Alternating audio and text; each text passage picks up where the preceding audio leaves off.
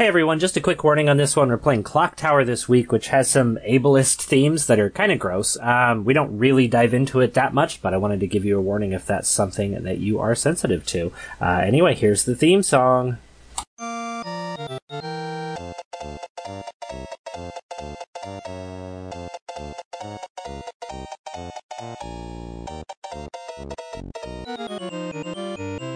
Welcome to the Super Nintendo Exploration Squad Podcast, Episode 13, a SelectButton.net Gaiden podcast. Every week, we select three games at random. You get to vote on which one we play, uh, if you follow us on Twitter. And then we discuss it using the five standardized metrics for scoring a video game, which are vanity, mystery, poetry, harmony, and of course, gun. Uh, I'm your host, Virtual Clint. I'm your co-host, Courier Rice. And today we are joined by A new duck. Uh, Jennifer Connelly's biggest fan, Galaxy Queen Talpa. Jennifer Connelly, aka Noko.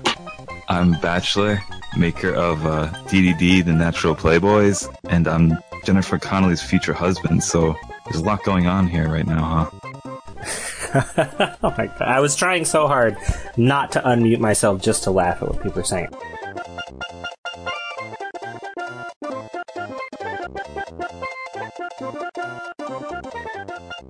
So this week, if if you couldn't guess from all this talk about Jennifer Connelly, we are playing Clock Tower, uh, also known as Clock Tower: colon, The First Fear, uh, in its various ports. It's a survival horror point and click adventure game. Uh, it was only released in Japan. Still, even though it's been ported to PlayStation, PC, the frickin' Wonder Swan, we still have never seen this game, but whatever, that's fine.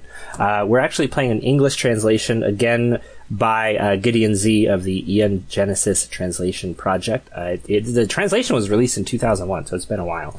Um, but the game itself was released in 1995, uh, developed and published by Human Entertainment, which is a defunct company, I believe. It was directed by Hifumi Kono, Kano, Kano, whatever, who went on to form the company Nude Maker. Thanks for pointing that out, Courier. Uh, I guess they developed Steel Battalion, which is that Xbox game with the ridiculous controller. They did Steel Battalion. Uh, they did some visual novels, including one called AV King, standing for Adult Video King, which may or may not be a nudie game for perverts. So who knows? And they also made Infinite Space with the help of Platinum Games, the people who brought you fucking Hideki Kamiya himself. What they heck? brought you him they rather than games. yeah. Uh, I do want to point out before we get any further that this is technically a remake of an Italian video game that was released in theaters called Dario Argento's Phenomena, directed by Dario Argento. yeah, like I was, I was gonna get there. So this game is really deeply based on that movie. That that movie was released in 1980. It starred Jennifer Connelly at the uh, ripe old age of fucking 15, which shocked me. Anyway, Holy shit! yeah, she was A lot of the a lot of the people we were watching with now have to go to jail. Not me. yep, 100% not horny. Um, so some of us watched that. I don't know. Did everybody watch that movie? I'm assuming not. I didn't get to it. Yeah. I watched it. I watched it. It was extremely good. Well, that's good. We've got about half and half here, so that means we can take our time explaining that movie, I suppose. This is just going to be a, a, podcast about that movie, I think. Anyway. Um, but I asked everybody to play an hour of Clock Tower. I said that because it rhymed. But uh, how long did you play? How far did you get in, in this game? I played probably about a total of two and a half hours, but I can't say that I got anywhere close to an ending. I played for about three hours yesterday. Um, got to ending G, which I heard one or two others did so earlier, and so we'll probably talk about that. There's a lot of fun ending stuff in this. Uh, and then this morning, I got up early and I sat down with a spoiler free guide so that I could get past the obtuseness of it and got all the way through to ending C in uh, about two hours. And I you know, um, I think there is quote unquote a canonical ending because this game does have an actual direct sequel, but I don't believe in canon. So uh, actually, there are several endings in this that I like, and we'll get to those later. I just got to agree. Fuck canon. Anyway, go ahead, Tulpa. I played for about 40 minutes and then watched the rest of the endings on YouTube. I got two endings. I got endings G and H. I am currently still playing this magnificent game. Uh, I'm sitting in the plot room right now with uh, with Daddy Dearest, and I tried to get in the car and leave, but she wouldn't let me. Gen Con is very stubborn. You gotta do it three times. What? Damn it! See, It's I that cognitive dissonance put into mechanical form. You always have to be more stubborn than Gen Con to do anything yeah, I played No. for about in life. an hour and a half. Is about I, I played because I wasn't going to be on this podcast, but a bunch of other people they couldn't make it. So once again, I'm the responsible one. I'm the hero here, and that's why I got hero. I got ending H for hero. A bunch is- of other people mysteriously died right before the podcast, and suddenly uh, Bachelor is here. I'm I'm way taller than Scissorman and way more handsome, and I would use a way more convenient weapon than that. But uh, yeah, I got ending H, which is the car ending, and it's very good. And I, I played this game right around the time that the translation came out. Uh, in 2002 or 3 is probably when I played it. So almost 15 years ago. Potentially more That than makes 15 you- years ago. Fuck. That makes you uh, gamer dad today, Clint. I'm a gamer dad, yay! Um, so I probably played it for about an hour and a half before I fucking freaked out and stopped playing it. Um, but I, I got ending H, I think, the the one with, with the car and the scissors.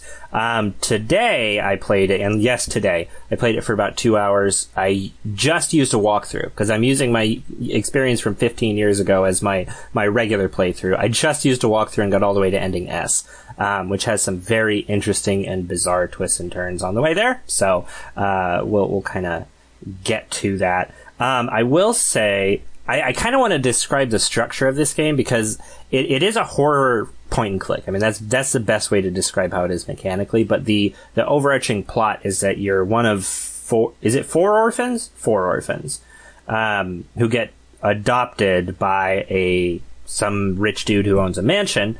You go to the mansion with your caretaker, and she disappears. You go to try and find her, and then everyone else disappears too. And then essentially, what ends up happening is you get chased around by a small person with scissors and a weird schoolboy outfit. And when I say scissors, imagine three foot long scissors. They're huge and rusty and very gnarly. They're called garden shears, Clint. Those aren't guard. I have garden shears. I no. Those are at least twice as big and thick as my garden shears. Those are terrifying. Ah, fair enough. so anyway, yeah, I guess they could be garden shears, but they're curved like scissors. It's freaky. Anyway, He's Scissor Man, right? he's Scissorman. This his name is Scissorman. They're bigger than he is. To be Yeah. fair, if you look at the handles, they are comically oversized scissors. Thank you. Like, um, you think he made them? I want, is there like a, a prequel that does ending S explain how he gets the scissors? No, he's just got scissors. It's just scissors. His name is like Dan or something. That's the weirdest thing. No, no, he- no, no, no. His name is not Dan. His name is Bobby, and okay. and his he actually has a twin named Dan. That's it. Yeah, twins, definitely twins. Uh, so that's that's the framing, and with that, we're going to talk about our first topic, which is gun.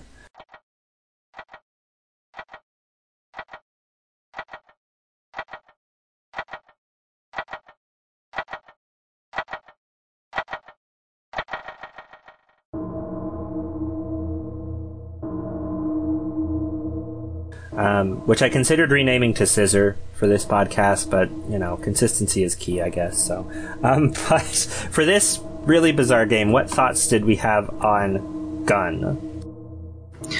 There is a gun in this game. What? You do not get to use it. You get it pointed at you. It is a shotgun. Oh fuck yeah! I read about that.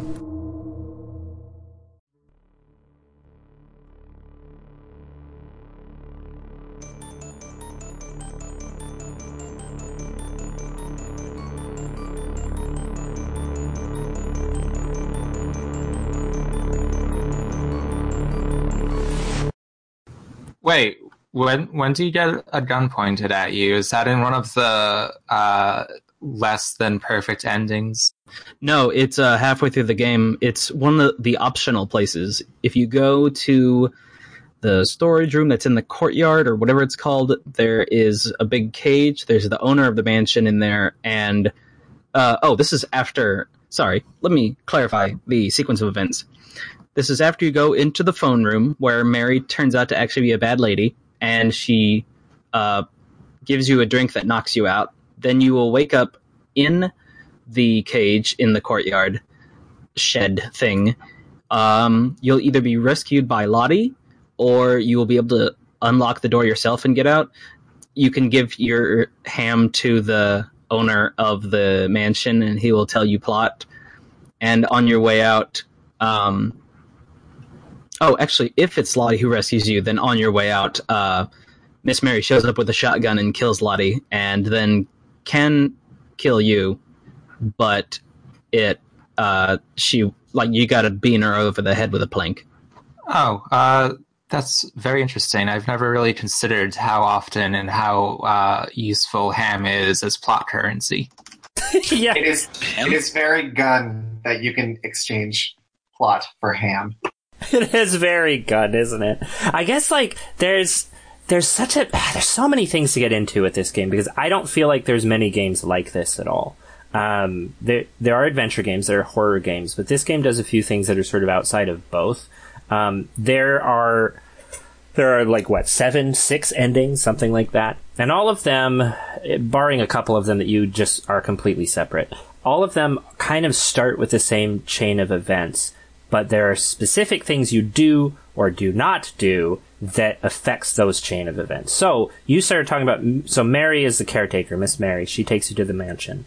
You can at one point you can discover before you meet her that she is evil. So then that sequence of events changes drastically. Um, actually, a few different sequences of events can change drastically whether or not your character has that knowledge, um, which is very interesting. And that's that's kind of the key to a lot of the changes in the endings is whether or not your character has the knowledge required to get through a certain situation. Um, there's also certain characters can die or not die depending on what you do. One of those is very, very uh, awkward and strange. I want to talk about it in mystery though. Uh, so, but that that's kind of the the structure of the game. It's very strange and interesting. I really like it. Oops, I forgot what I was going to say. But yeah, this game uh, has a lot of really neat little uh, intelligent design put into. If you will forgive the strange phrasing there. Um, this game worked was or this game was made on a small budget, rather small budget from what I understand. We don't have the numbers. There's only like five people in the credits, so it was obviously quite a small budget. Okay, yeah, and they made this work really well. Um, I well, god damn it, I forgot what I was going to follow up with that too. So um, let's move on to someone else. Oh, I'm sorry. No, you're good. You're good. I, uh, it's me forgetting, not you making me forget. If we're going to talk about the gun of the game, I think we have to talk about the way the movement works in this game. The, mo- uh, the movement is very uh, deliberate uh, in a really interesting way. In that it happens at the speed of one mile per hour. Exactly, except for when it doesn't, in which you can either be going at breakneck speed as Jen, or you can be uh, very slowly walking across the room uh, with the footsteps being the only thing we can even hear. Yeah, and and the movement itself is is is interesting in a couple of ways because it's very slow, like you said, and a lot of actions you can't speed up. You can usually force her to run, but once you start taking an actual action, she does it like a snail, which is alternately frustrating and terrifying depending on the situation.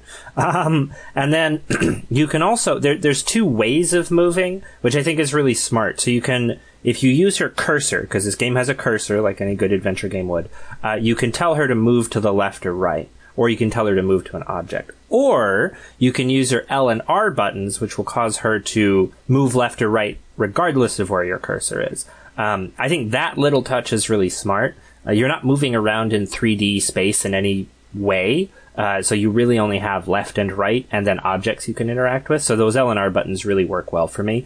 It is so fucking slow though, and it's, it's a little bit infuriating, especially because I think this game is really geared towards multiple playthroughs, and that walk speed really kind of slows a lot of that down. Well, one of the things I want to note about it being infuriating and uh, kind of opaque and uh, tedious is that does contribute to the survival horror genre as like what makes the genre work at all. I mean, I feel like this is already a known about survival horror games, but the fact that the controls are inconvenient is part of what makes them work. You wouldn't really feel as helpless if you could like Mario in this game.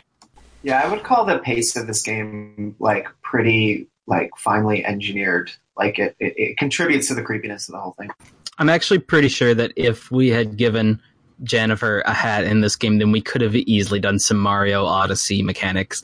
She could have used that to bounce off the hat to get onto the roof. It would have really improved the narrative, I think. I'm the Scissor Man now, haha! Oh god, Could that have, would, uh, that would be fucked up.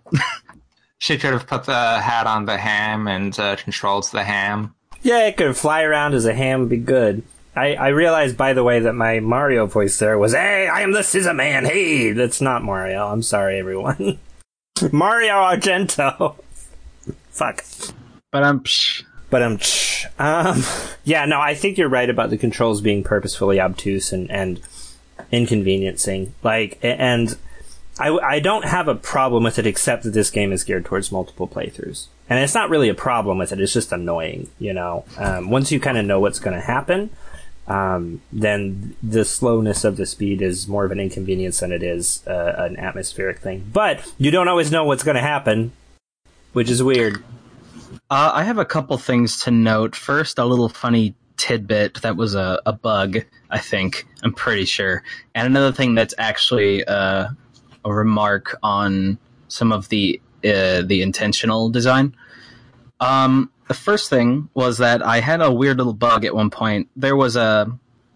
I'd walked over to the corner of a room on the like I'd gone up the stairs. I was on the second floor. I had gone over to the far left. I was trying to reach the lower of two doors, but due to however the game had decided I had gotten there, uh, it wouldn't pull the second door onto the screen. It wouldn't move the camera, uh, and so I was just there facing the first door. And so I was like, okay, uh, what if I try to run? So I hit the L button, which makes you immediately go into a sprint.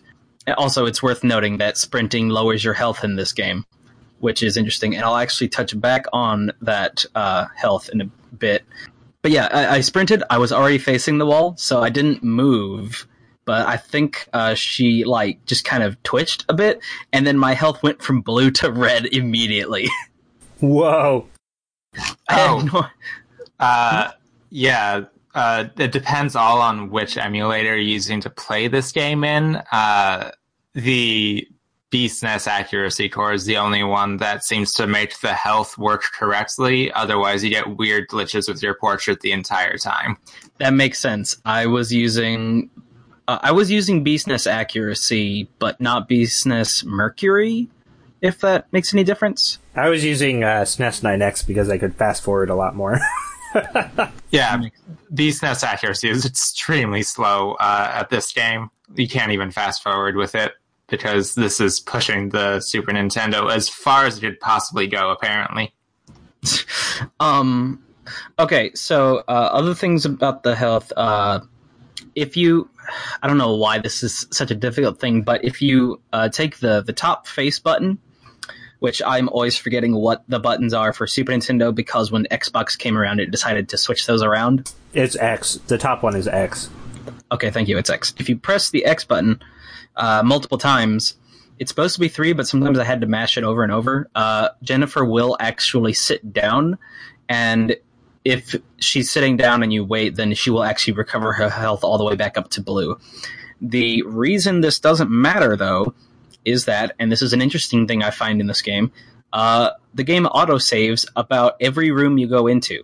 And I found this uh, sometimes a bit of a trapping thing because you could reload a file and you'd immediately be in a chase sequence.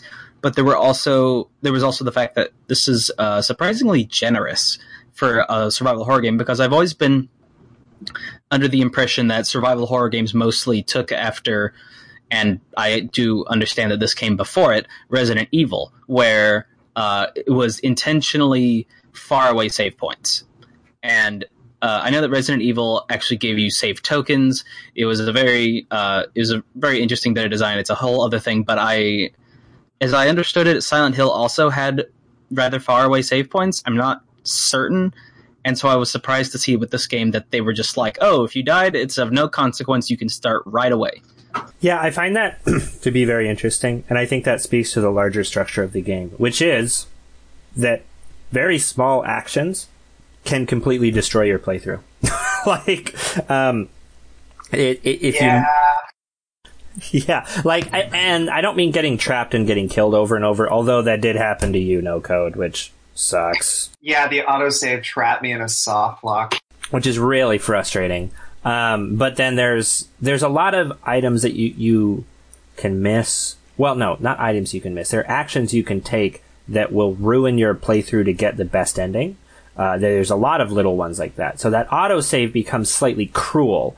Um, if you end up in a situation where you're past that point of no return, you can't go back. You have to reload the entire game, uh, which itself causes more problems because every time you start a new game, if you don't load, certain things change. Items move. Uh, a lot of the rooms swap positions. There's like five rooms in particular that can swap in, in between each other. Uh, and some of the safe spaces that you previously had where you could escape from Scissorman become not safe anymore. Um, so I feel like that's on purpose. Like they want to trap you in a bad playthrough so that you have to start over and experience all of those mechanics. It keeps you on your toes. That's, that's actually uh, uh, I think works very much in this game's favor. Uh, the fact that you can be uh, trapped very easily in this game in a bad ending or uh, whatnot is somewhat mitigated by the fact that each playthrough is only like an hour long at most, it, unless you like, really take your time or like get lost and somehow don't die over the course of a playthrough. It is a bit. Actually, uh, I would say it reminds me in just a bit of a way of my experiences with the original Castlevania, which I've currently got a thread going on about right now, or is being talked about in a old video game thread that I've got going on right now on the forums.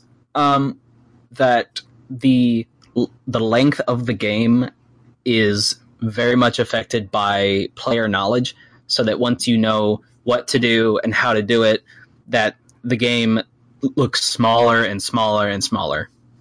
And it works out really well for that process of getting game overs or bad endings and having to go back at it and feeling that like that long period of trying to get to that point that you were at get smaller and smaller and easier and easier. They even have because there's a brief intro to the game, um, and then you have to do a couple of actions when you first g- gain control of the character to really start the game. But there's an option on the main menu for quick start, and you don't have to unlock it or anything. And it skips the intro, and it skips past all of the uh, introductory actions that you have to do. It just jumps you right into the game. So again, clear that they wanted you to play this a lot of times. It also has an option to show you which endings you've received. Um, so again, you're looking for multiple endings. Although I have no idea how anybody would get the best ending without a walkthrough. It's fucking super obscure. um, I kind of appreciate how um, how like the random seeding on different playthroughs kind of mitigates your ability to like meta game this game. Like you were talking about the game getting smaller and smaller. Like it it it it, it works in the tension's favor, if you know what I mean. Yeah, absolutely. Because like the the tension comes from the new situations that you're put in, and as they get smaller and smaller, honestly, the the game gets much more hazardous as you uh, the farther along you go, and small choices can destroy you very quickly. Um, so it's it's it's interesting how they did that. I'm a big big big big big fan. I I'm a big fan of this game. By the way, uh, I posted a GIF a little higher up in the the uh, in the, the, the, the Discord thread. I don't know if everybody saw that. It is completely ridiculous, and I have no idea how you activate that in the game because it has to do with Anne, and I oh, have I've done never ran into her. I've done that twice. Really? Now. It's Yeah, very easy. So, so at the beginning of the game, um, when the creepy music starts and the d- dripping from the bathroom, just have to walk past the bathroom where Laura is, and that scene will trigger. Oh, so no matter what, you got to run into a death. I Yeah, remember. Uh, one of one of the three always dies. Lottie always dies, and uh, if you want to see, um, uh, if you want to have Laura as your final survivor with you, then you need to uh, kill Anne or let Anne fall to her death. And you should want Laura as your final survivor because this game, this game's a bunch of bullshit. I don't know how many you how many of you had Laura die first. I definitely had Laura die first. Definitely me. Yep, for sure. Uh, did Not we me. say what that GIF was, by the way? Sorry. Sorry, no, the GIF that I was showing earlier having to do with Anne is uh, Anne's death scene. And Anne's death scene is that you wander into one of the lobbies, and there is a uh, a great circle of stained glass above you, and the Scissorman bursts through it from the ceiling, flying downward with uh, Anne skewered on his uh, shears, and just slams into the ground, and then he stands up, throws the shears into the air, and catches them. It's a little detail that I was really surprised to see in a game this uh, reserved with its graphics. It's gun as fuck. Yeah, it's Having- gun as fuck. I just want to point out that this stained glass scene is definitely inspired by a Dario Argento movie I've never seen called Suspiria, where a woman falls through a bunch of stained glass on the ceiling and ends up being hung. Uh, and I posted the, the YouTube video, but if you look up Suspiria stained glass, you can see that, that video yourself at home. Um, this is a very Argento inspired game, and I want to get into that in Vanity, I think is going to be the spot to really, really dig into that. By the way, Clint, the term is hanged, not hung, because that refers to something a little different. okay, yes, hanged. I'm very sorry. Hey, a new duck. I saw you were gonna say something, and then you got run over.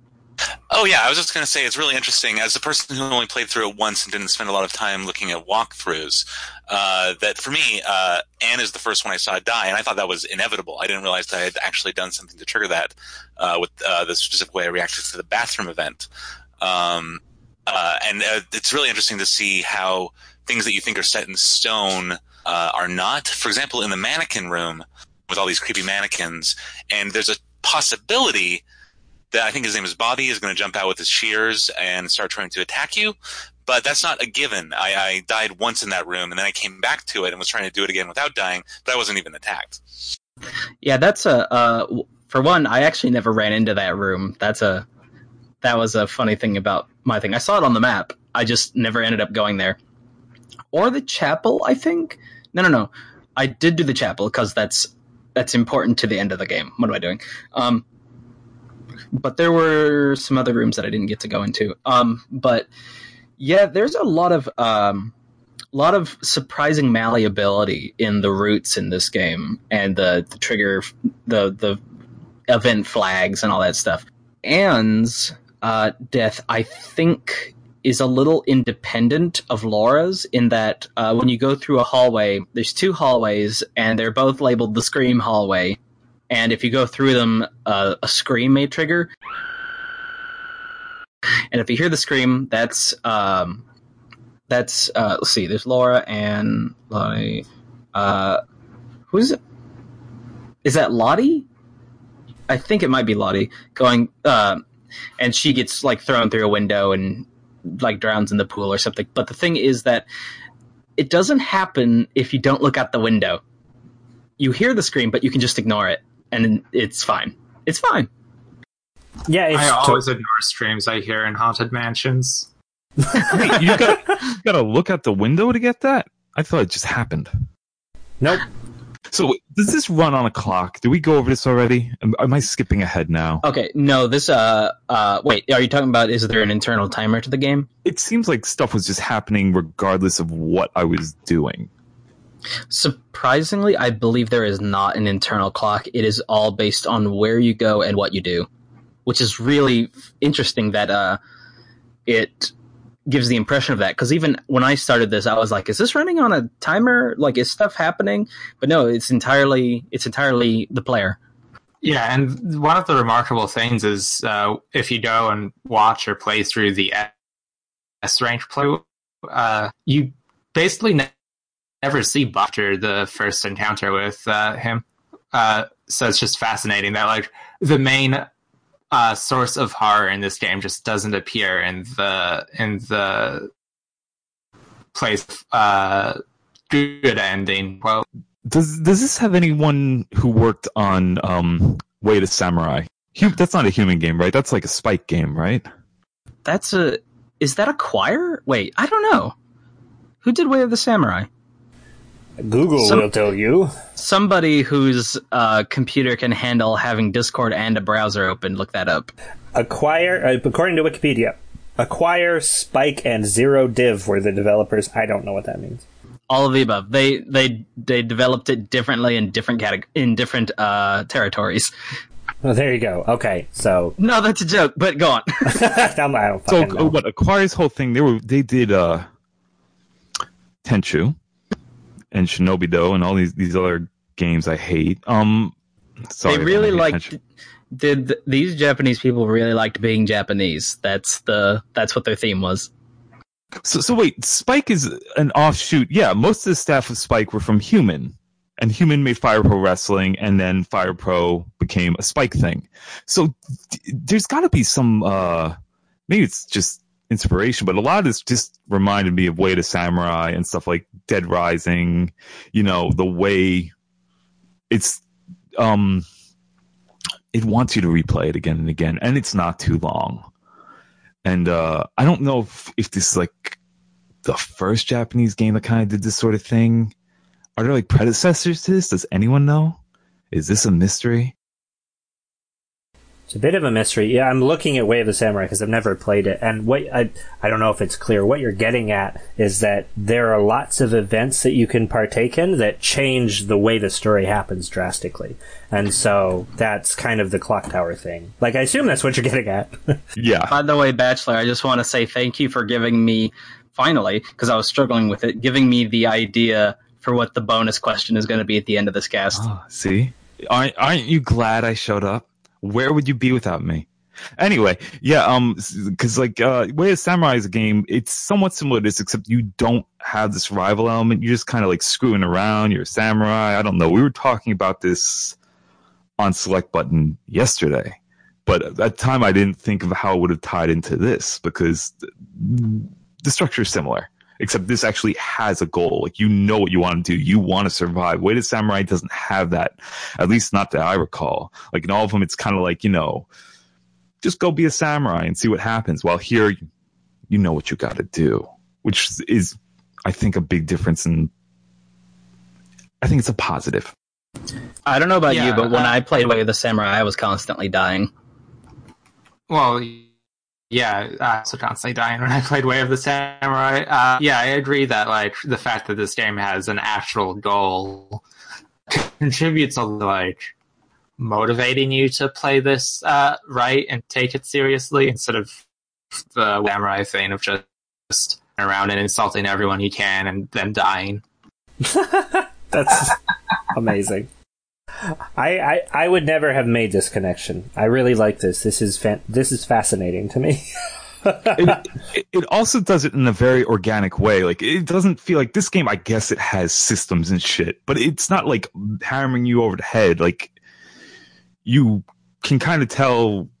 I mean, I, I assumed if I was playing this on a legit Super Nintendo, which I did, because I, I don't pirate, but um, you know, y- I would have died and I would have restarted and I would have I would have figured out how the game works, which is something I wouldn't have done. Like look at all the people who played stuff like Dragon Quarter and Dead Rising, and they were kind of um at a loss as to how to approach the game. Like everyone was kind of acting like I don't get this. Why do I have to restart? Well, in this game, I think it kind of kind of does a better job of pointing you in that direction. Like, because immediately we we were just talking about how everyone encountered a different death at the start. Well, most of us, it's like half, and you know, like those games didn't really have that early hook. I don't think, or maybe it was just different audience.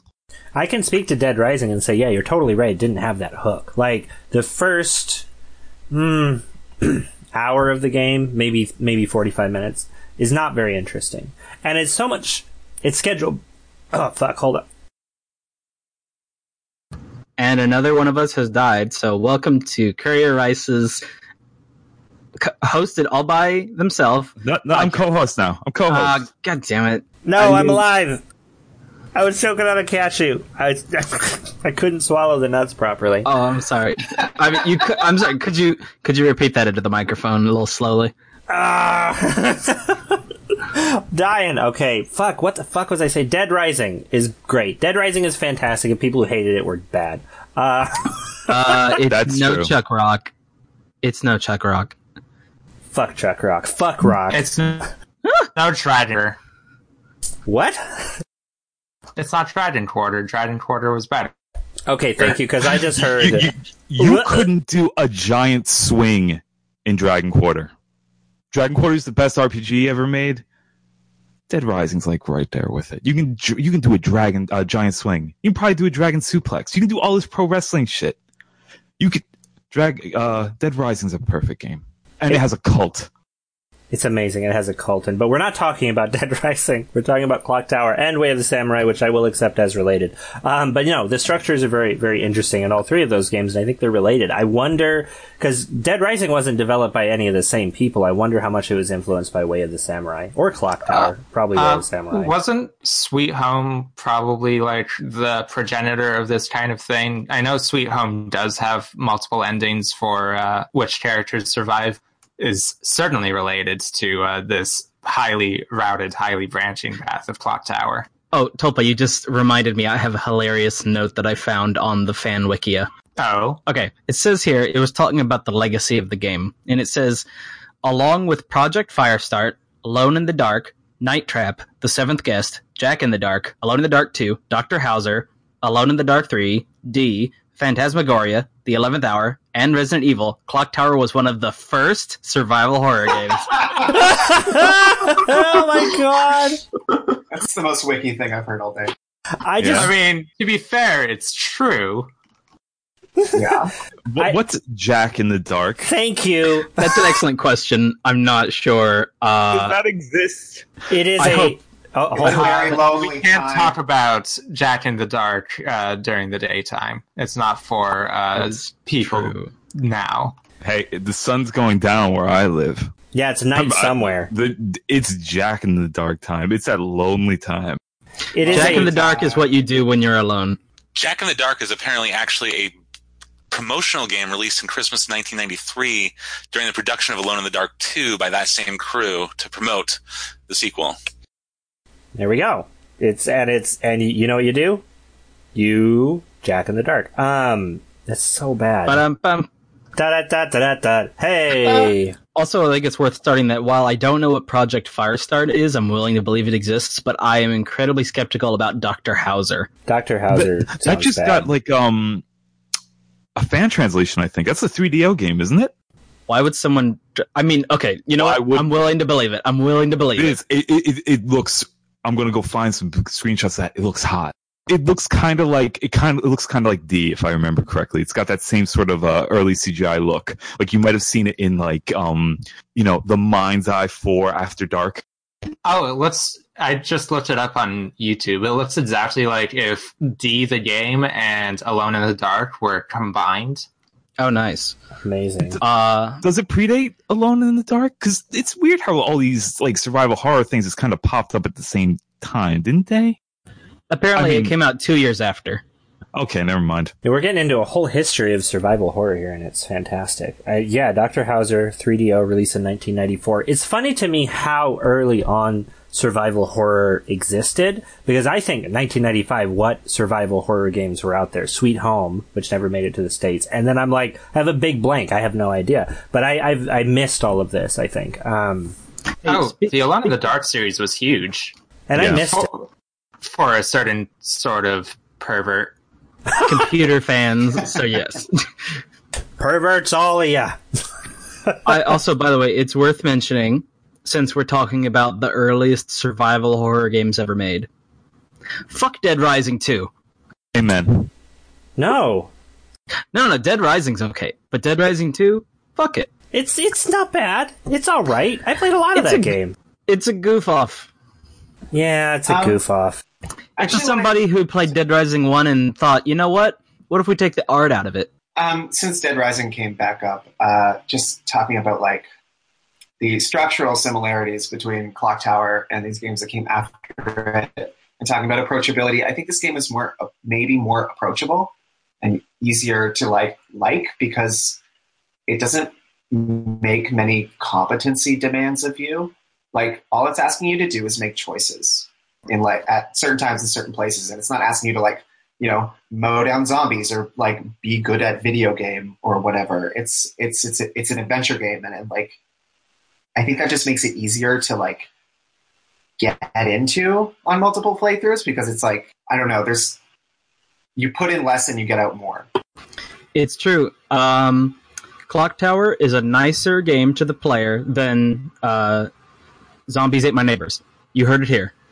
I, I actually agreed I actually 100% agree with you, No Toads. Uh, I, straight from my notes, one of the things I noted down was that I don't normally play survival horror games. Like, I don't like to be stressed out for seven hours in a row, uh, which is kind of why I never really got into the Resident Evil series. I know. It's why I Uh, don't engage with real life. Yeah. I mean, I have enough constant stress from being a living, ostensibly human being.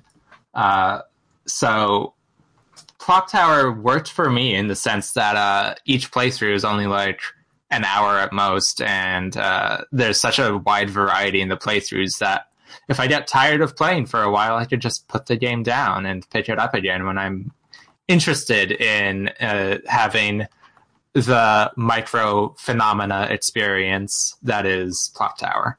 You can literally turn off the game and you'll be in the room where you stopped, unless you're Noko, in which case the game will just shit itself to death and give you the finger.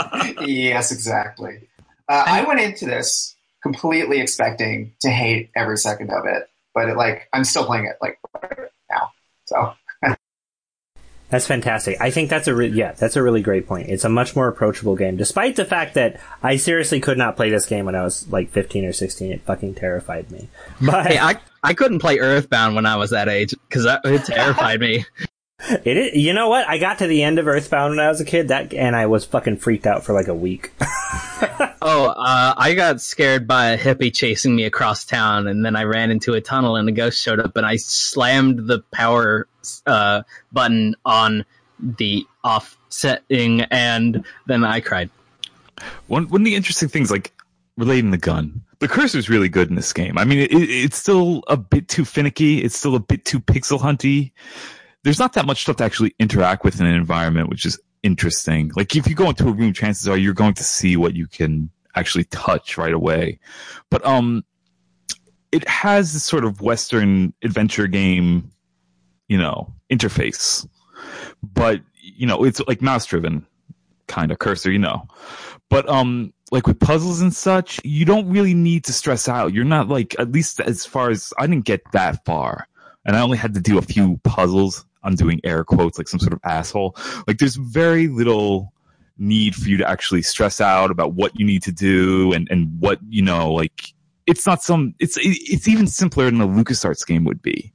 But still being more um involving than a Telltale game. Ooh, burn. no, I, I think that yeah, this the cursor is really sweet because it it hooks onto things really easily and it has a nice animation to tell you when you're over something you can uh, interact with, and even when you're using an item, it like it sticks. If you can use that item on the thing, it sticks. Otherwise, it won't stick. Uh, it, it's a really That's nice true. design. That's true. There's not a ton of pixel hunting. There's a few hard to spot things at times, but not a lot of pixel hunting at all. Yeah, you, one of the one of the things I know of the game is that uh, I, I looked at the uh, spoiler free, free walkthrough, and in one of the appendices, it just lists every single puzzle in the game, and none of the puzzles, uh, sure, like LucasArts style, uh, they ran, ran out of ideas and are just trying to obscure now bullshit. Like you never had to uh, do the infamous uh, uh, what the fuck is that? Gabriel Knight three uh, stick some honey on a cat to steal cat hair, and then stick that on your face, and then alter an ID with a fake mustache so that you could sneak into a place. Yeah, I mean, you can't combine items in this game. Everything you can pick up is pretty obvious. And the biggest thing is just where to use items and when. And they're usually pretty obvious. You know, you open a meat locker full of fucking giant, terrible bugs. You use the insecticide you picked up, you know, and it's done. Um, it's it's not it's not a stretch to do most of these puzzles. The the, the stretchiest one is uh, very near to the end of the game where you have to kind of infer some things, and sometimes you can't even solve that puzzle, and you have to go about it a different way. But I won't talk about that in mystery. So, um, and in fact, we've talked about a lot of gun, and I would like to talk about vanity. So, any other gun notes before we move on? Well, this isn't really something I had noted down, but I do want to go off of something Bachelor uh, said, which is fuck Telltale games. This is really like uh, the promise of Telltale games actually uh, delivered. You actually get like branching paths and your choices matter in this game, whereas in fucking Walking Dead or whatever, it's all an illusion. And none of it is like it's not hammering you over the head, which is maybe something I said already, but it feels very natural. It's not like there's very little text, and there's, no there's no like NPC companion saying your choices really matter right now. Yeah, yeah I really appreciate that. There's no renegade, you know, hit L to to do uh, renegade. There's none of that. It just feels like it always feels like a natural thing, like it's unfolding in a very you know, feels like a story. And it, like, yeah. Speaking of gun, uh, apparently uh, Jennifer Connelly in this game is a fucking beast, just smashing down walls and like overpowering Scissor Man like every time. Just fucking strong as fuck, dude. Just like just, the real Jennifer Connelly.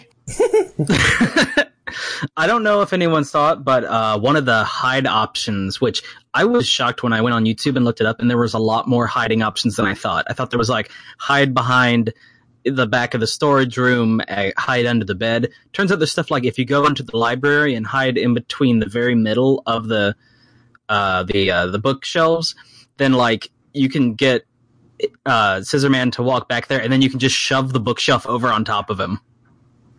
Oh, that's fantastic. Yes. Jen yeah. just a beast. She's really strong because, like, one of the things I kept dying early. It took me a long time before I actually managed to survive the Scissor Man, and um, like the the B button is just devoted entirely. I think so.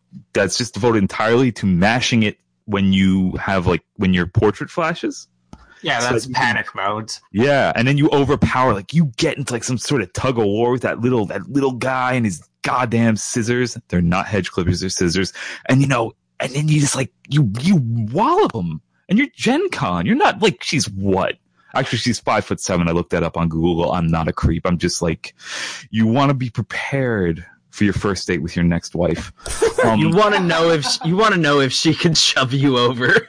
she can't. I'm way bigger than her. But I mean, she's really fit. I don't know if you've seen her lately. She's like, she takes physical fitness seriously, and maybe it's because she had to go through lots of shit like this. Bachelor's not a pervert, everybody. I'm not. I'm just respecting. I respect all women, all, all humans, except that little scissor man. Fuck him. Also, fuck whoever a, a human decided they were going to murder Laura in the shower because I take personal offense to that, even though that's like 20 years before I started working on my game, which is the best game ever made. Anyway, hi. Look, uh, time, like canon, is bullshit. So it all works out. Yep, they they fucked with you. Now you gotta fuck with them. You gotta. No, I'm gonna I'm gonna one up them on the ham game. Fuck them. yeah, more ham. All Fuck right. you, human. okay, okay, okay, okay. Any more gun? Any more gun? Is it, I didn't expect the gun section to be this long, but it's actually such an interesting gun game. I'm glad we got there. But any more gun? Uh, I have commentary on the endings, but God, I can't figure out where to fit it into this. Maybe harmony. Har- you know what? Okay.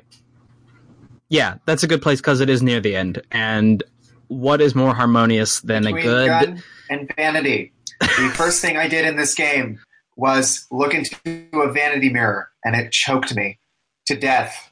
vanity. Dead end. See, that's also randomized. Uh, I never got that. See, yeah, this game is so fucking good. It's so good, so good. And if I'm pretending to be Jennifer Connelly, I'm going to be vain as fuck and looking in that mirror all the time. Hell yeah. That's a serious message. Another thing that's randomized, now that I remember it, uh, let's see, what is it? What is it? Oh, yeah. If you're running from the Scissor Man and you go hide in one of the bathrooms, I believe it's the bathroom that you find the cat in. Wait, how many bathrooms are in this game? There's Two. like two. There's two. In this Um, in this house? This thing's the size of like uh, Yeah, Well, surprisingly. only like three people at most are able to live in here because everybody else gets murdered. So two bathrooms is enough. It's true. Okay, uh, so if you go into the bathroom to try and hide from the scissor man and close the door, then you have a 50 50 chance that either he'll walk in, see the closed door, and be like, eh, and leave, or he'll just Stab through start. the door. Yeah, I have. A, did that happen to you? Yeah, several times. Noko, you just have the worst luck. Seriously, I love it. Like, okay, I want to talk about favorite deaths. I don't know where to do that. I was going to put it in poetry. So let's. Uh, I want to talk about death in poetry. I think that's that's fair, probably. So, because I have one I want to talk about, and I don't know how much this is randomized. I don't know if anybody else encountered it. So uh, we'll see. Um, but yeah, okay. Um, I'm moving on to vanity. We're done. So let's let's talk about our next section, vanity.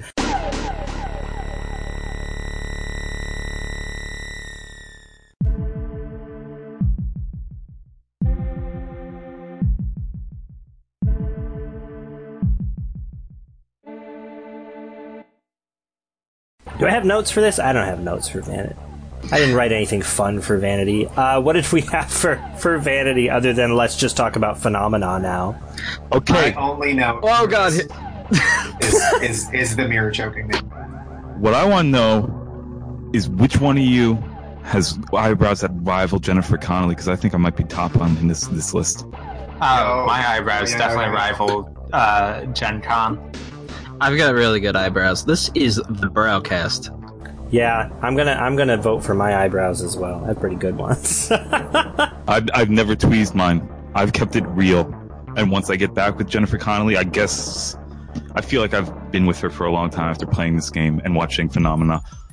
I I did have a mental breakdown in high school and uh, shaven us, so that's kind of like tweezing. That that's way more hardcore. Like that that, that embracing a whole new life. That's not selling out. That's where like- you intentionally make the decision that you want people to be able to read your facial expressions anymore. People can't anyway, so it's fine.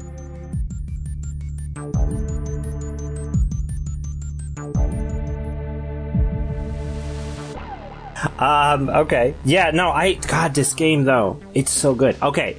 A lot of this game's vanity is informed by phenomena, and I would never have known this Yeah, except the- for somebody mentioning that. Go ahead. Yeah, the uh, cinematography and Phenomena is incredible. Uh, I just looked up the name of the cinematographer and I wanted to share it as well. Uh, Phaedon Papamichael. Fuck yeah. Doesn't Papa Michael make pizza? God, no. No, because Papa Michael's not racist. You're Um, thinking of Father Papa. Um. Okay. Yeah. No. The the that movie was really good, and I I'm not a movie buff, so it's hard for me to talk about it with any intelligence. But it was really nice. Um. It had a lot of really interesting use of color, and I want to describe the plot of Phenomena so you could get an idea of some of the similarities here. And like, it is really the first five minutes and first and last twenty minutes of that movie is Clock Tower. Uh, you might want to sit down before you hear the synopsis. it's it's out there. So you've got Jennifer Connelly uh, as a 14 year old girl. She she's only 15 when she's playing it. Anyway, she's sent to a boarding school. Where is it? Where's this boarding school? uh, Switzerland, I believe. No, it's the Transylv- Transylvania of Sweden, I think, or Switzerland. It's the Switzerland. Transylvania of Switzerland. something. It's definitely Swiss Switzerland. Transylvania. It's in Swiss. There we go. The Swiss Transylvania. Thank you. Okay, so it's it's it's it's Swiss Transylvania. Anyways, it's a small town in uh, Switzerland, and then so she basically meets a couple of people, and then some people start dying. They get stabbed in their face or whatever. Not people, girls specifically. Teenage girls are getting murdered. Um, One of them got stabbed behind their face, I think. Yep, through the mouth, behind like behind the skull, and through out the mouth, which is fucked up. I didn't. I didn't actually see that. I missed the first like 20 minutes of the movie, but then when I was looking up a trailer, I saw it and I was like, "Holy shit, that's awesome! When did I miss that?" Because when I came in, all of the deaths seemed really like l- like really underdone, and I was just like, "Oh, they're gonna like save everything big for the end, or maybe not anything at all." And I, I had no clue someone got. uh you know what? I can't think of a funny slang word for uh, getting impaled from behind your head through your mouth, but uh, It's somebody's fetish. it's that's what it is.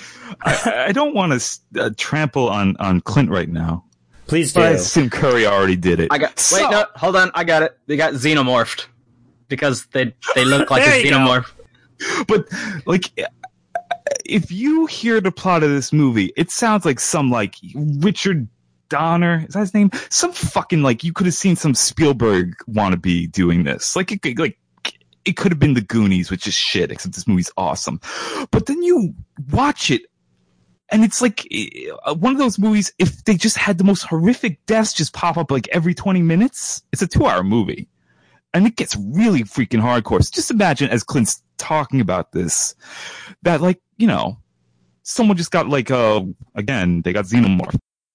Yeah, like it, it has a very strange tone because it alternates between being sort of a goofy kids movie and a fucking one of the goriest movies I've seen in a long time. Um, uh, I mean, uh, God, there's so many things to talk about. It opens. I I fucking skipped the opening. There's an opening with a Swedish uh, girl who misses a bus, goes to a house. Uh, and gets stabbed in the hand with scissors and murdered. There's the scissors. That's a big, big. When I saw those, I was, I, I like, cut my breath caught in my throat because I was like, oh my god, this is fucking Clock Tower. Uh, This is real. it's real. There's also a glass breaking scene in, in that first murder, so it ties in. It not only Suspiria, but clock, uh, but uh, Phenomena itself had uh, slow motion glass breaking aesthetic murder. It Yeah, happened and- twice. Yeah, the, the glass breaks and what? It falls down and it beheads her at a waterfall. Like it's not enough that this girl died. Like I missed that when we first watched it. I had to go and like reload because everyone was like losing their shit over it. And the girl gets decapitated at a waterfall. Sorry for spoiling the first five minutes of Phenomena, everyone. But You knew what you were in for. yeah. Anyway, the the major plot points are this: there's a man who studies insects and also works with the cops, and he can tell when somebody died based on insects. He has a theory that insects are psychic. Jennifer Connelly can communicate with insects. That's weird. she loves bugs, and I want to I, I want to stop and mention that Jennifer Connelly, the 15 year old girl, had bugs crawling on her for this movie and was completely serene. Her serenity throughout the entire movie is slightly haunting. it's also important to remember that the, that the scientist is Donald Pleasence in a wheelchair working a Scottish accent, and he is amazing. and he has a chimpanzee nurse. Yeah, I also wanted to mention uh, with regards to uh, Jennifer Connelly. I don't know what sort of sorcery they did, but she just looks uh, literally otherworldly in every scene in that movie.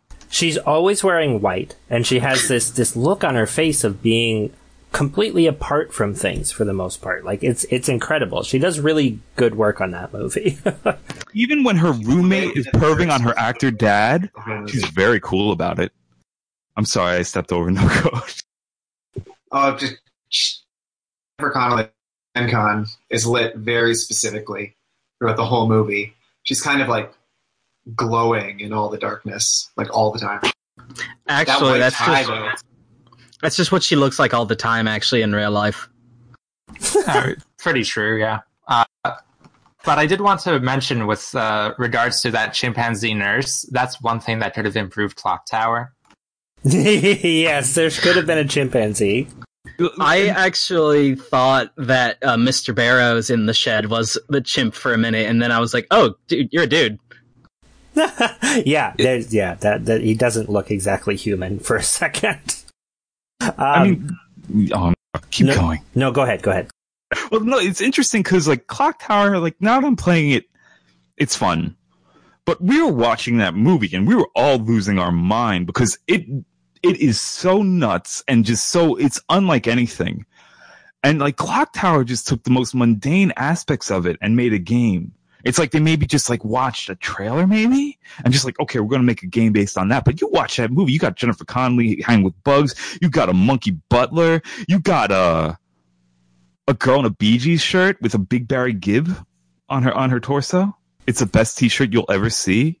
I the recommend. movie the movie randomly drops into Italian because we were watching the extended cut that did not have subtitles. It was great. it also uh, the movie also strangely enough has a main theme that destroys every video game soundtrack ever made and Oh.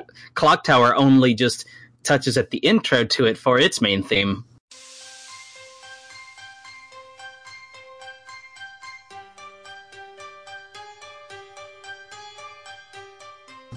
Yeah, I wanted the clock tower music is essentially the music from Phenomena, but toned down like a thousand times. But it, it's it's almost a direct copy in a couple of ways. There is one scene where, oh my god, it's so hard to explain some of these things without sounding like a maniac. Um, Jennifer Connelly's friend has just been murdered. Jennifer Connelly sleepwalks because she's psychic. Whatever. She's sort of sleepwalking and she's following a, uh, a firefly, and the firefly leads her to a discarded glove covered in maggots. This is an important thing. The maggots mean that there's death, whatever.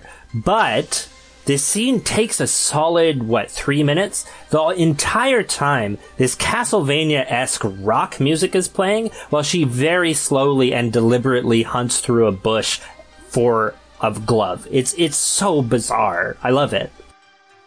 Yeah, if if you've never heard Goblin, uh, they did a Yeah. bunch of so movies. Uh, Goblin is amazing, like as a band. They they just defines the of that particular era of horror movies by themselves.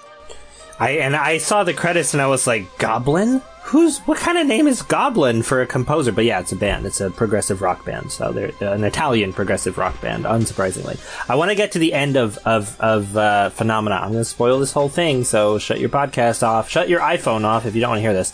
Um, turn off the console snake turn off the console, Snake. Um, at, at- so a bunch of stuff happens. Uh, Donald Pleasence dies. Oh no. Uh, the monkey chimp gets a razor. Cool, cool. the monkey chimp. I meant chimp nurse. Whatever. Fucking a. Um, and anyway, Jennifer Connelly ends up with. It, she's not the headmistress, but she's staff at this school.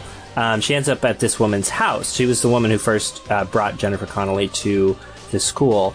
Um, the the woman poisons her. Jennifer Connelly has a long throwing up scene that made me more uncomfortable than almost anything.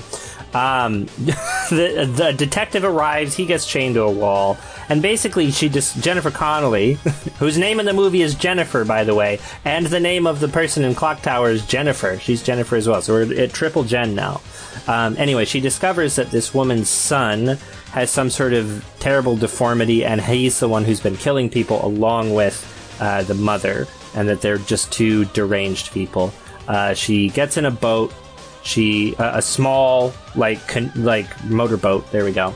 Uh, the kid follows her. He stabs the gas tank, and then she summons a swarm of insects to kill the kid. Then the gas tank explodes. The kid shows up, and there's a bunch of gas on. There's a bunch of fi- fire on water, and then a bunch of people die. Whatever. Anyway, the chimp comes back with a razor and kills the woman, and that's the end of the movie. But the, the similarities between the two are shocking, even down to some of the lighting in this game. They use for a game that's all about being in a dark mansion. There's a lot of bold colors, blues and greens and reds. Uh, that feels very Argento like uh, to me, someone who's only watched one movie and a couple of trailers. um, so, but that that's phenomena in a very large nutshell. Um, I'm done talking now.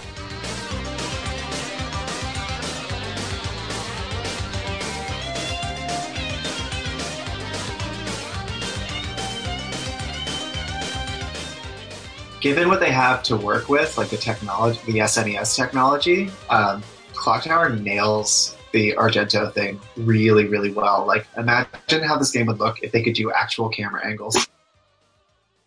Like seriously, Actually, I wanted to bring this up. Uh, my read on Clock Tower the game is uh, that based on it kind of having uh, side scrolling uh, feel where you can only really go left and right, and uh, the perspective that you have in the game. It's like a stage play adaptation of Phenomena.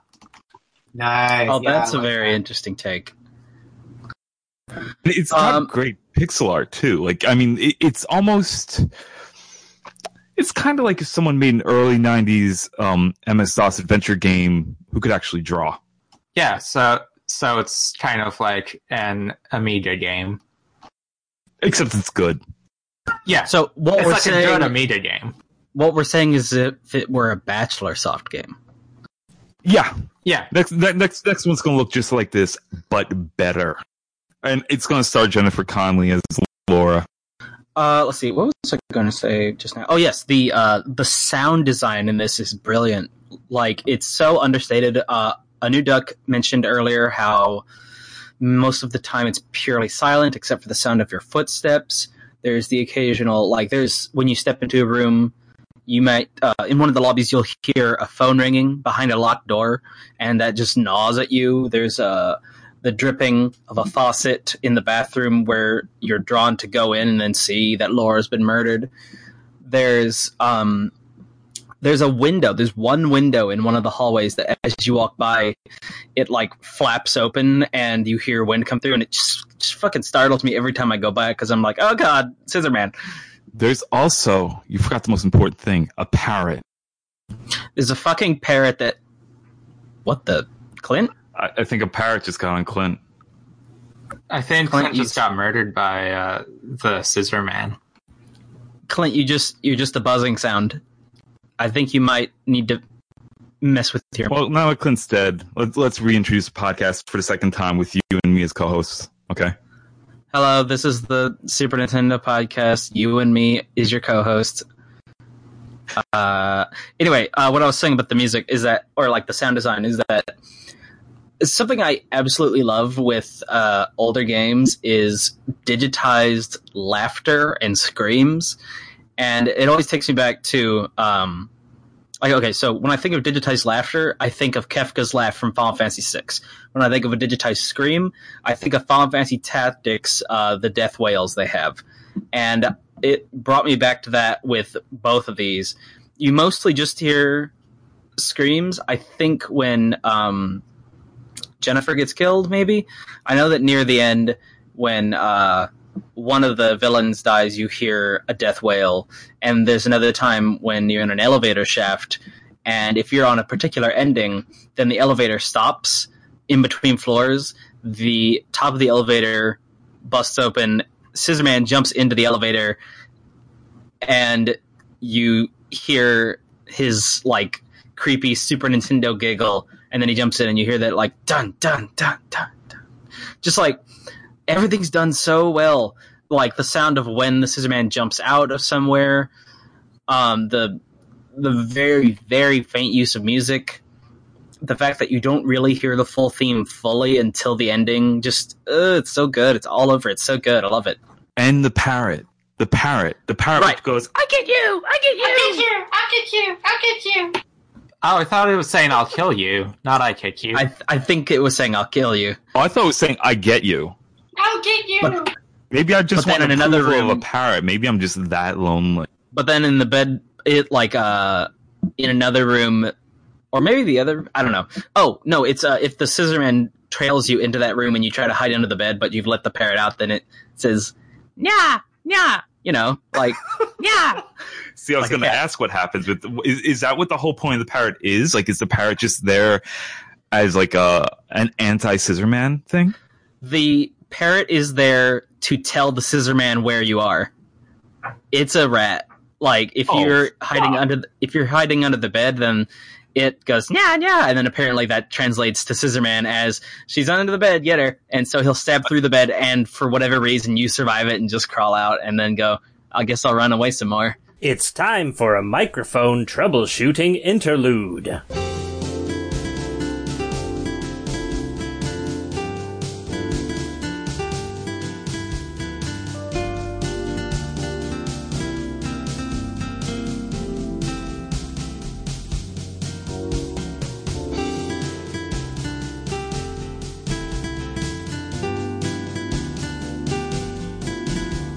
Sound is good in this game. It's real good. The you know it- like somebody was I, I missed part of this because my mic was misbehaving, um, but the uh, the sound design is really cool. I really like that there's no music and you just hear the footsteps all the time. And every once in a while you'll go into a room where your footsteps reverberate, which I think is a really nice touch.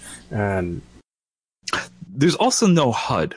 There's no life bar. I mean, there's there's just a Jen Con portrait, and um, that's it. Like your whole health is just the color of that portrait. I don't know how that works for colorblind people, but she also has an expression that matches her current health state. So it's a Is very this how- minimalist game for the time. Does this mean that uh, Clock Tower is a better art game than Shadow of the Colossus? Yes, Yes, Yes. a better game. ouch. 100% game. Uh, so after both Bachelor and I had that extremely hot take, I do also want to highlight one of my favorite aesthetic details in this game. The cat. Uh, no, uh, the, the cat's fine. I love that there's a cat jump scare. I was going to say that when you're feeling tired, when you're exhausted, uh, when you're I don't know why everyone keeps calling it health. It's just stamina. When your stamina is real low, uh, you can just stop and uh, Jen Con will sit down and uh, just kind of take a nap. Wait, wait! I could have been running that whole time. I thought if I kept running, I'd have a heart attack. I mean, that's what'll she- happen in real life. I thought she was like swooning. She looks. She appears as if she's swooning, and actually, the mechanic for that is so frustrating because I know it's just like the first time her and I met. Oh my god. no, uh, you hit X and she, she sits on the ground. She sits, she swoons.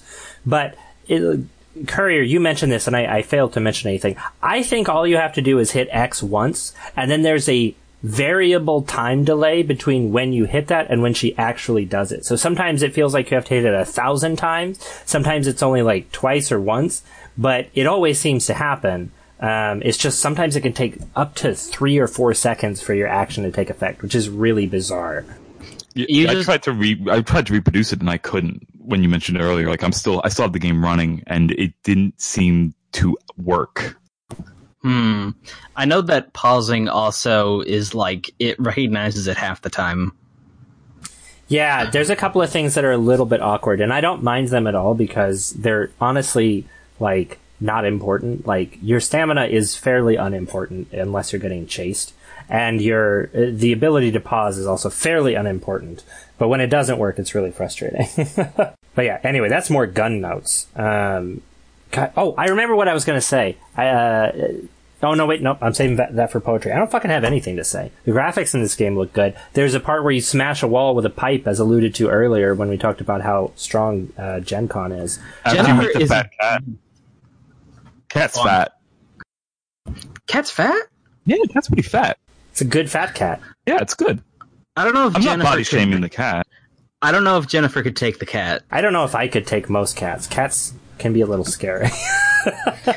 All right, uh, I do appreciate that this game does feature the traditional horror movie cat's jump scare. yeah, because there's there's there's that point where you go into the, the second bathroom and there's a crate that's bubbling over, just like Scissor Man is about to pop out, just like you happened happened to you earlier, and then it's really a cat, and the cat just sits there. Okay.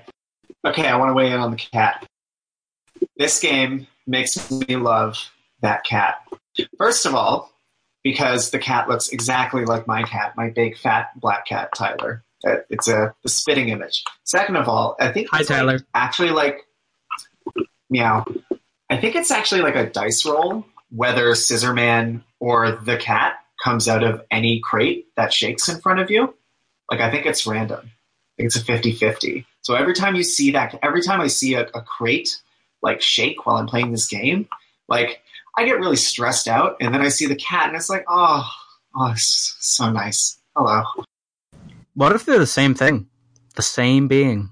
In another Ooh. universe, there's there's a much better world where they have Clock Tower Cat's side.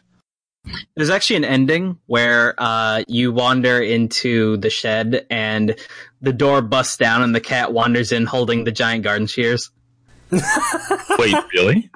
Are you serious? No, I Oh, made that fuck. shit up. Oh you should god, never trust Curry on this podcast. never you really ever. can't.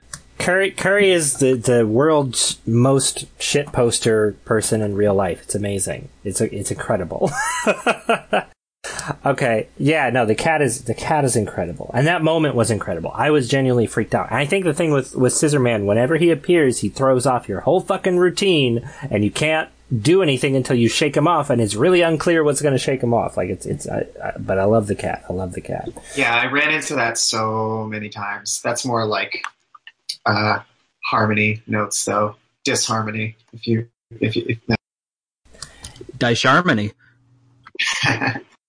I love the crows in this game. I'm all about those crows just, just being secret allies in the end. And I'm not going to spoil how they're, they're your secret allies, but it involves murder.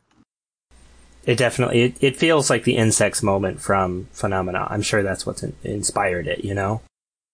I think so, actually. The because it is nature coming back and helping out and murder. And murder. It's like a murdery Cinderella kind of story, you know? um, or Snow White. Snow White's the one that has the birds and shit. What, who fucking cares? Anyway. Well, the, the the birds help her do laundry in the Disney movie. yeah, that's Snow White, right? Okay, that's what I was thinking of. But then I said Cinderella because nobody cares about Snow White. I do. She's way hotter. Anyway, She's 13! She is she not keeps getting 13. younger. What? She's Jennifer Connelly. You've been talking. You've been talking about what a what a. Never mind. Wait, who's. No, okay, whatever. I'm moving on. I don't want to talk about this anymore. Uh, Edit this out. there's. Okay, so there's. There's one spot where you have to. The, the crumbling wall is also hinted at really nicely in the way that the wall is assembled. Like you can see what appears to be a door frame, kind of, that has been wallpapered over or painted over. That's a really nice touch. Like there's so many little nice touches in this game that, that amaze me. That is a really nice touch. And also, it reminded me the little thing I was going to say about her being a beast is that when she goes over and stabs it with the pipe, it only crumbles once she walks away. So she has the whole uh, Kenshiro from Fist of the North Star bullshit going on. She's like, You're already broken, and walks off as it falls apart. yeah. My wa Shinderu. Yes. Nerds. this game um, really makes me appreciate even more uh, the use of like negative space in audio in video games. Like, I think everybody uses too much music and everything. Like, too much soundtrack. Like the the, the way that the, the the footsteps are your main soundtrack for most of this game, and like play this game with headphones because the stereo imaging is like really really cool. Um, like it just brings so much more atmosphere into it. Like it helps you like feel how big and hollow the rooms are and how big and hollow the mansion is. Like, like, like, like, like, yeah, I love it.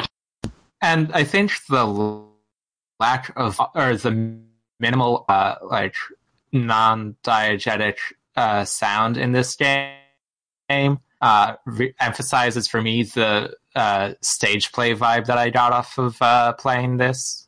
Yeah, exactly. I also appreciate how, like, I said this about like the Super NES like sound quality, the sound chip before, but the way that everything is kind of fuzzed out, the way that everything that's sampled in the in the in the audio in this game is kind of fuzzed out, makes it sound like kind of like it's coming from far away, like really otherworldly. And like Super Metroid is this way, and I, I just fucking love it. Yeah, and no, the the sound is, is incredible, and otherworldly is a good way to describe this game. And I there there's an interesting, I, I, don't know how to describe it, but I don't feel like I'm embodying Jennifer Connelly in this game. Unfortunately, because who wouldn't want to do that? Um, but I th- I feel like I'm kind of guiding her and fighting with her occasionally. Like there are times where she doesn't do what I want her to do, um, and I feel like that otherworldliness about the sound design and, and and everything contributes to that feeling of frankly this being an interactive movie or a stage play um, where you're sort of shouting at the screen trying to get the characters to do what you want uh, and in this case they listen 95% of the time you know so it, it's Get in the fucking car, Jen Con. Get in the fucking car. You there's a point where you can get a bad ending by leaving all your friends behind, but you have to tell her to get in the car three times or she won't do it. That's the Which ending. is great. It's great. She she that that's you can kind of complain about that from a mechanical standpoint, but it does establish that she's just you know, as a character, she wants to go and save her friends. Like, cause that's what it says. I can't. I have to go save my friends. And then if you, you know, you keep it up and she runs away and then she pays the price. Yeah, exactly. I think it's great. I wouldn't complain about that at all. I feel like it adds to the mystery and interestingness of this game. So, um, and speaking of, do we have any more vanity notes? Sorry, we're actually uh, a little bit of technical difficulty here. A new duck's gonna have to run off for now. So thank you, a new duck, for joining the podcast, and we hope we can have you on again another time. Another one of us fades away into the night. I get closer and closer to that host role. You know, if you Oh, kill all man. the people who star on the show and then get the host, you're just going to be talking to yourself, right? It's, He it's a real shame that the Scissor Man got to a new duck. Another one. Oh no. Actually, it was the bathroom cat that got to the duck. That makes sense. God damn it, bathroom cat. Okay. You know, when I did accidentally solve the uh, parrot puzzle where I threw the uh, blanket off the, over the parrot, I assumed that. uh, Yeah, that's what you do with a parrot. I love how you say Uh, that I- like it's just so easy to just like yes, you just throw the blanket over it, obviously. Yeah, I assumed that I was doing that so that the parrot would get murdered in, instead of me. So I was very surprised that it's just that the parrot's a narc.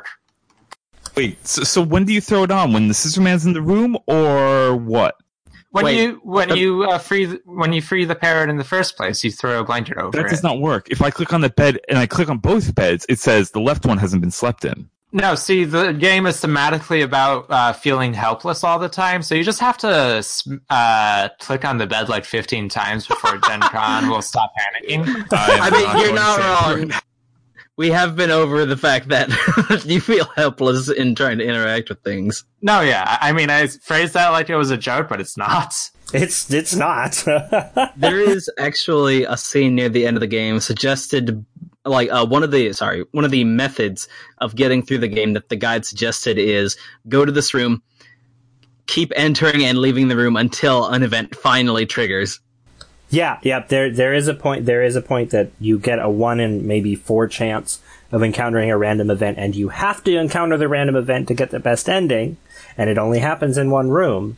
Uh, and if you don't encounter it, you don't get the best ending. So it's like you have to just enter and leave, and enter and leave the room, which is not only really that when the scene starts you have to walk out during it Yep, and then you have to walk out and walk right back in. It's so funny.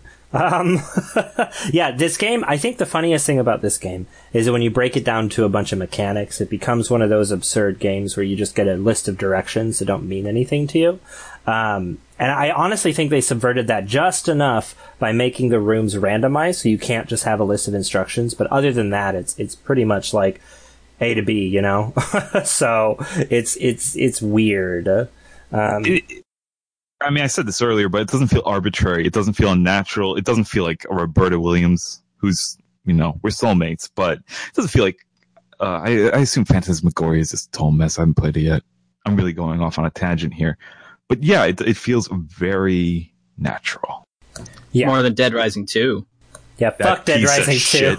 2. I'm on your page now. You know, I've been been brewing on that. And actually, I hate Dead Rising 2. Fuck it. Dead, Dead Rising 2, like I said this earlier, it's like they, they got some like C-list sitcom writer to write like, you know, they got his passion, uh, script produced and it's just some lukewarm, you know, jokey, like Dawn of the Dead ripoff. It's not nearly as good as Dead Rising 1, which has no trace of irony in it whatsoever. It's a brilliant, brilliant game.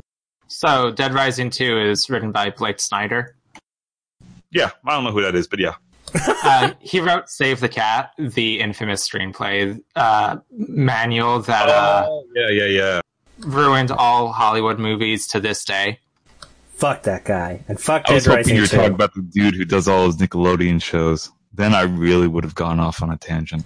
oh, yeah, Shia LaBeouf. Yeah, that guy's weird.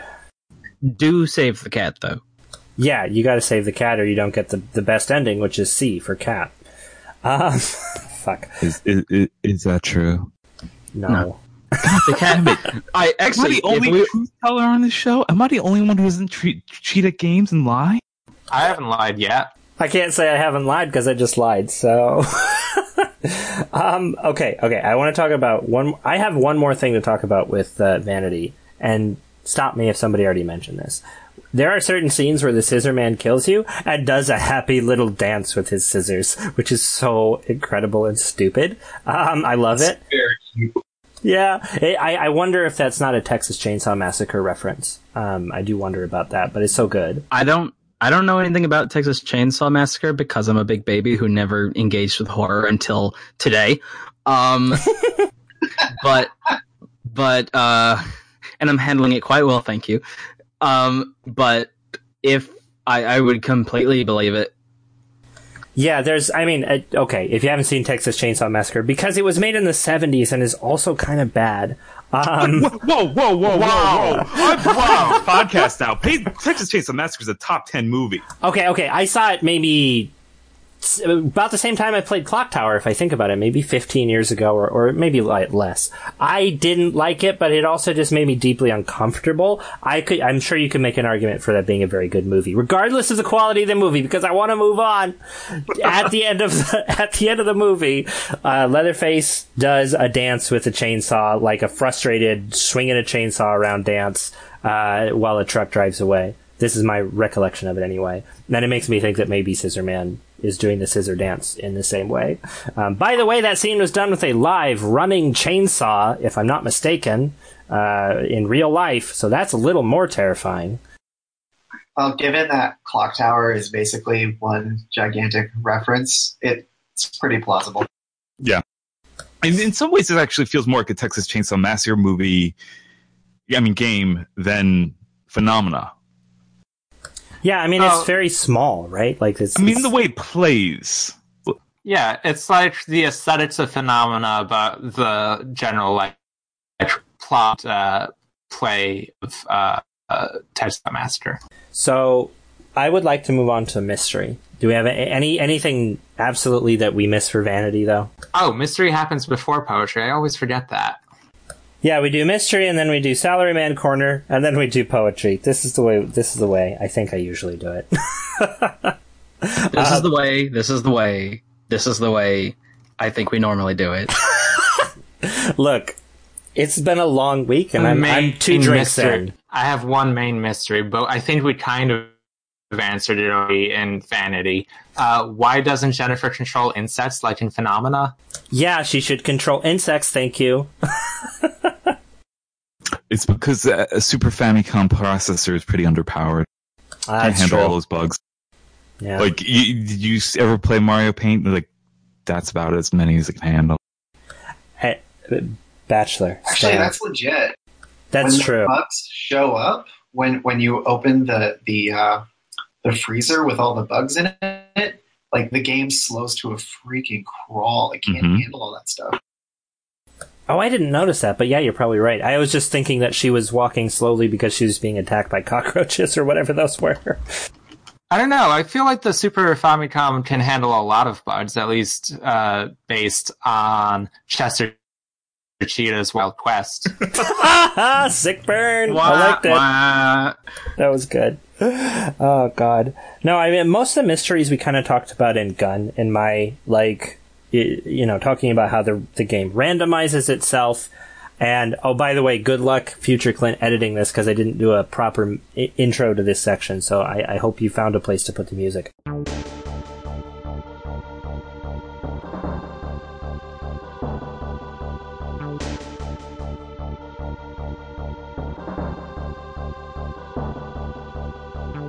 Um, so yeah, rea- like it changes on your playthroughs. The biggest mystery for me is just how they decided that if you hear a scream and you look out the window, then somebody dies, but if you don't look out a window, they don't die. Like Well, that's such an odd thing. it's I, I- think actually that cat that you always see. It's Schrodinger's cat, Thank you. Mystery Solved. I was. Jen I Con's cat? Actually, um, I actually encountered the uh, the uh, defenestration scene while we were doing this podcast. Very nice. I was gonna say that uh, the the whole uh, character doesn't die unless you look at the window thing is uh, based entirely upon epistemic doubt. So that if you don't check the window, uh, Jennifer will just tell herself that didn't happen, and therefore it didn't happen.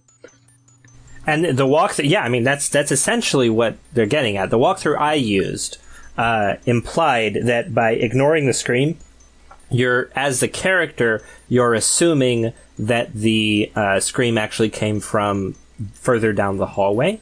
Um, so and therefore it did, like which is weird.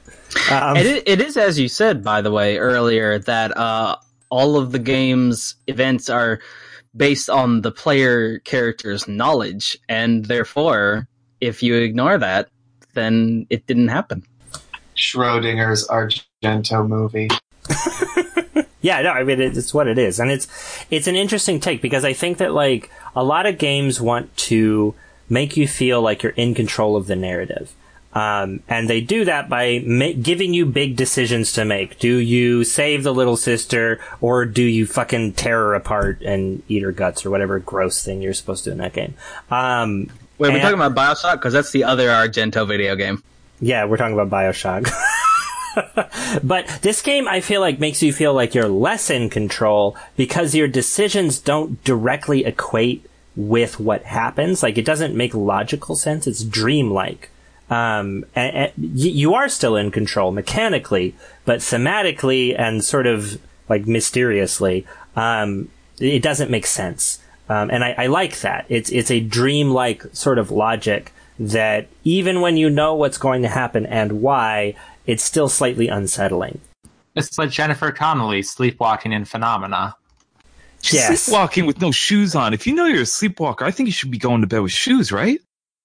I never put shoes on when I sleepwalked. I used to sleepwalk all the time. But did you ever step on glass? Because she's like somehow she comes through unscathed. It was really oh yeah, I've stepped on glass. I've woken up with shards of glass on my feet. Oh yeah, I know. You break lots of glasses. I was there for it. Whoa. I never broke any glasses. Someone else did. You broke the glass ceiling, girl. Oh my god. Okay, so we're we're posting uh there's some screenshots in here of Miss Mary and her hairstyle changes from one uh, little cutscene to the other. And in the first screenshot, she looks exactly like the murderer woman from Phenomena. And then in the next one, she has different hair. I thought that was sort of interesting. Also, for some reason, in the intro, um, it doesn't look like Jennifer Connelly. It looks like Meadow Soprano. Like there's no resemblance aside from the dark hair. Well, I think they digitized screen caps from the movie, but they didn't uh, get all the details right. Like uh, some of the pixels got smudged over too far or something. yeah, that's that's probably what it was. I mean, it's so close as to be. I mean, basically piracy. I don't know what's the word. Plagiarism. There we go. So yeah, it's uh, it, it's it's bizarre. I've never seen something so closely track as this does in in very important ways. Uh, let's see.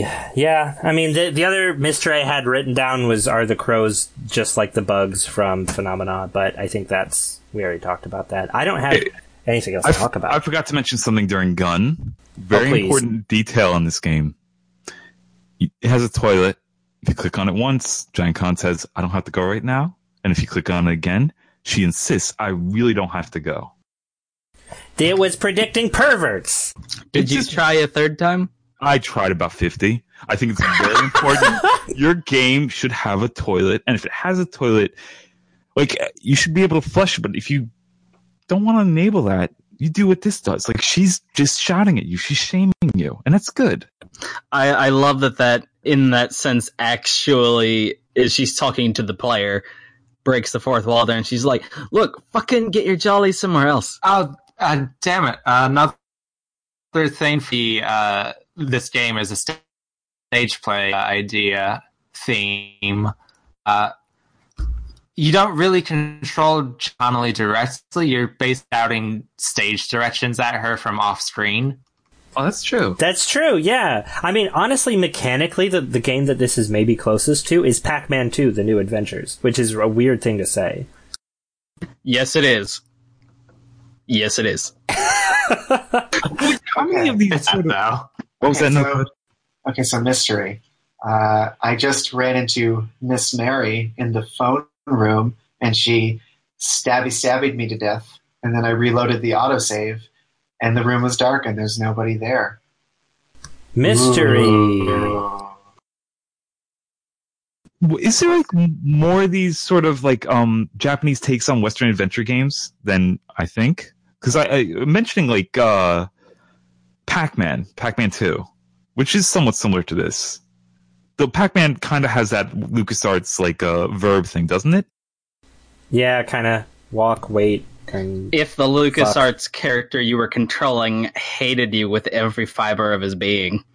It, oh god, we I really want that to be on our, our fucking podcast because that game fucking is so weird. Rig the vote. oh, but Hey, by the way, Clint, are you going to fit the phenomena main theme into this cast? Because I feel like it, the listeners deserve it. It's been playing this whole time. Uh, no, I'm definitely gonna play it right now.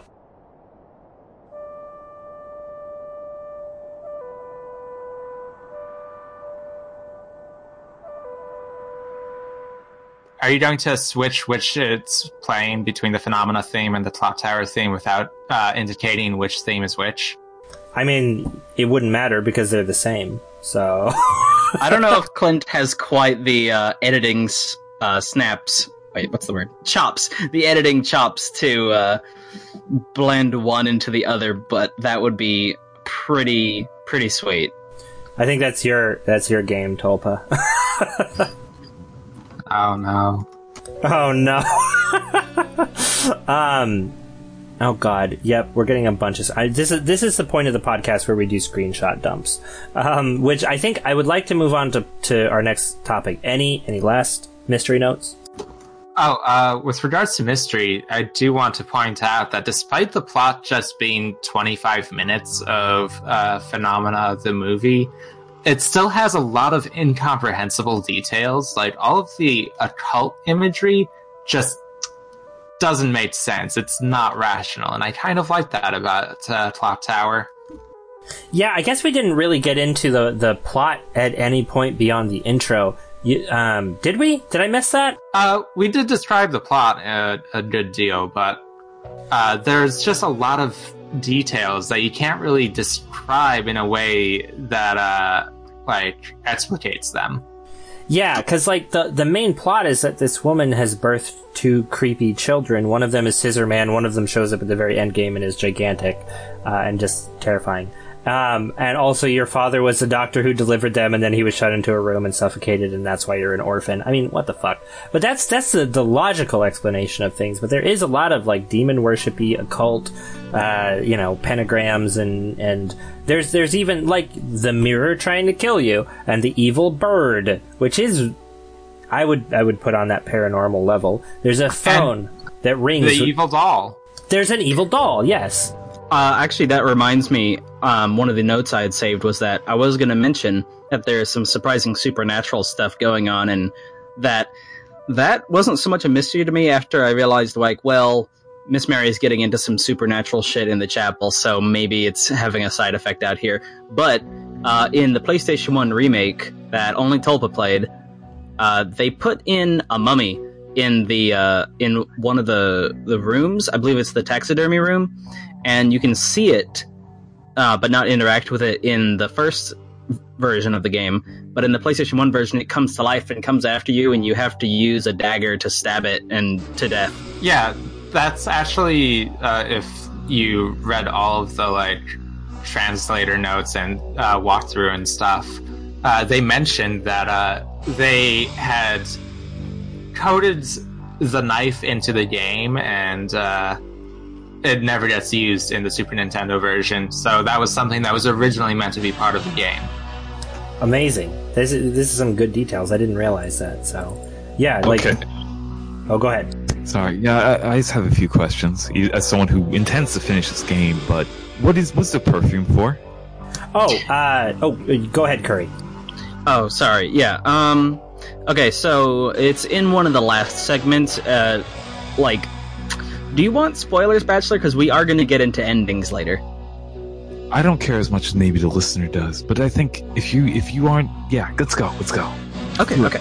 So in the last segment, you go into uh, a cave that is attached to the the house to the mansion, and there you have to go into a secret area that uh, Miss Mary has hidden away, and there's a guard dog in the way, like a big Doberman, I think.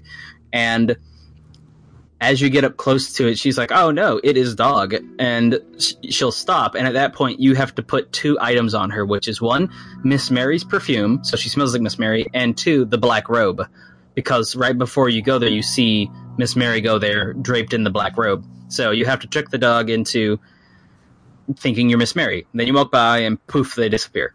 That's amazing. Oh, uh, that cave reminded me that this game features the structure of a classic Lovecraftian horror story, in that uh, it's all building up towards a final confrontation with the horror in a damp underground space reminiscent of the womb. Yeah, doing some real horror story analysis here. Nice. and I mean, that is where you find a big ugly baby. Yeah, that's, Exactly. Yeah, exactly. I was about to say, yeah, this is very like Lovecraft. I'm afraid of inbreeding Hicks kind of thing, except they're not Hicks. So, yep. Well, inbreeding inbreeding wealthy English people is also a Lovecraft thing. So That's true. Yeah. You know, I have this big book that's a complete collection of Lovecraft, and I've only ever gotten about halfway through it. I tried to read it. Be, okay, if you know me, this makes sense. I tried to read them in chronological order without skipping around at I'm all. sorry. It was a it was a mistake. I've still About not read the good seventy stuff. percent of the things he wrote are unreadably bad and racist. And racist. Yeah. At least this game's not racist, I guess. um, okay. It is pretty markedly ableist, though. Oh yes. Uh, You know, that's what I meant to mention That's at a the lot beginning of this horror. podcast. It's- Fuck. like it's a that's just like so often i'm just like okay can we ca- can horror happen nowadays without getting into the ableist stuff it seems like a lot of people for a long time were just kind of like i need to write about what is scary what is scary oh i know uh, pe- like minorities Deformities. That's apparently what people are scared of. Yep. No, it definitely is. I should put a content. Well, I'm going to record a separate content warning for the beginning of the podcast because I don't want people to deal with that if they haven't, if they're not prepared for it. So anyway, uh, this Yeah. is me recording What- this for to remind myself. Which is actually something we were uh, saying uh, while watching Phenomena uh, as part of our uh, Halloween club. Uh, that this game adapted all the least interesting parts of the movie, and the ablest main monster villain is like number one of the least interesting parts of Phenomena. yeah, that that that part comes out of nowhere, and then it's totally pointless. And it, it yeah, it's it's just really sort of frustrating that that's what they chose to pick up on. And, and it, you know, I still like that's the thing. Like I regard this game as very very highly, and it's still annoying. but I think it's time for Salaryman Corner, Corner, Corner. Do I usually do the three on that? I think I usually do. you're doing good you're doing good that was some natural vibrato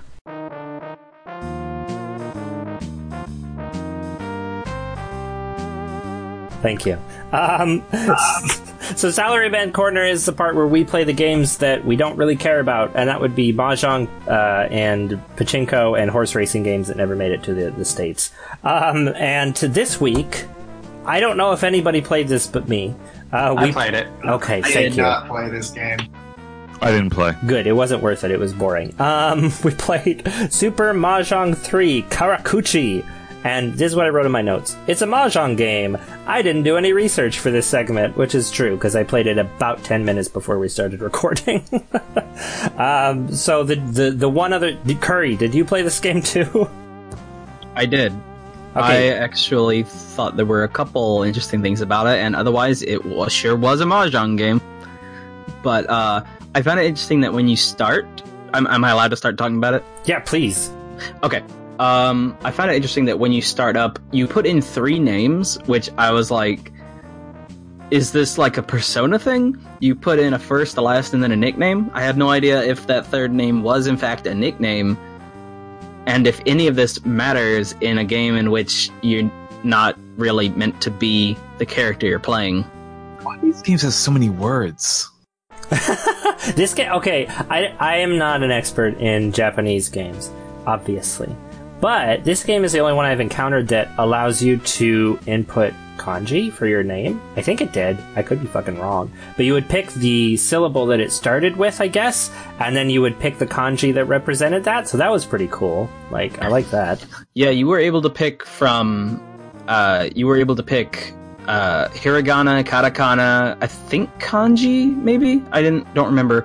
Uh, you could also pick glides, which are when there's the smaller version that you usually see when. Well, it, this would be hard to explain to someone who doesn't already know Japanese. Um, and I'm not one of those people, but I did take some classes back in the day. Uh, it's like like how uh, well for instance i'm going to say nya because we talked about that with the bird um, that would be ni and then there'd be a little ya glide by it which would be like a smaller version of the ya character and like that's what a glide is is that little thing and you could pick from those as well while picking at your name thing so there was like like a lot of options to pick from when you're writing your name which is just weirdly like a weird amount of customization in typing out your name for this little game.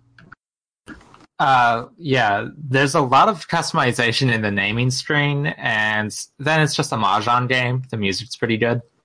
Yeah, you know, it's that's it. You can also pick a portrait. You can pick your uh, gender, I suppose. You, um, and there's four portraits for each, and you can also pick your age. And I, I of course, picked 69 as my age because that's how old I am.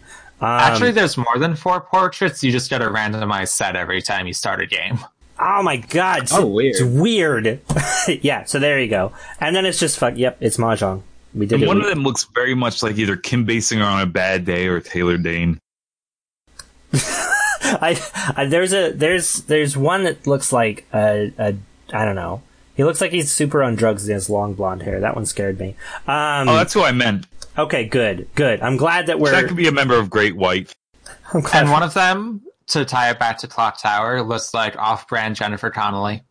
Yep, a little bit. Uh, that's yeah, and that's No, pretty that's much why it. Rudolph. I can keep going.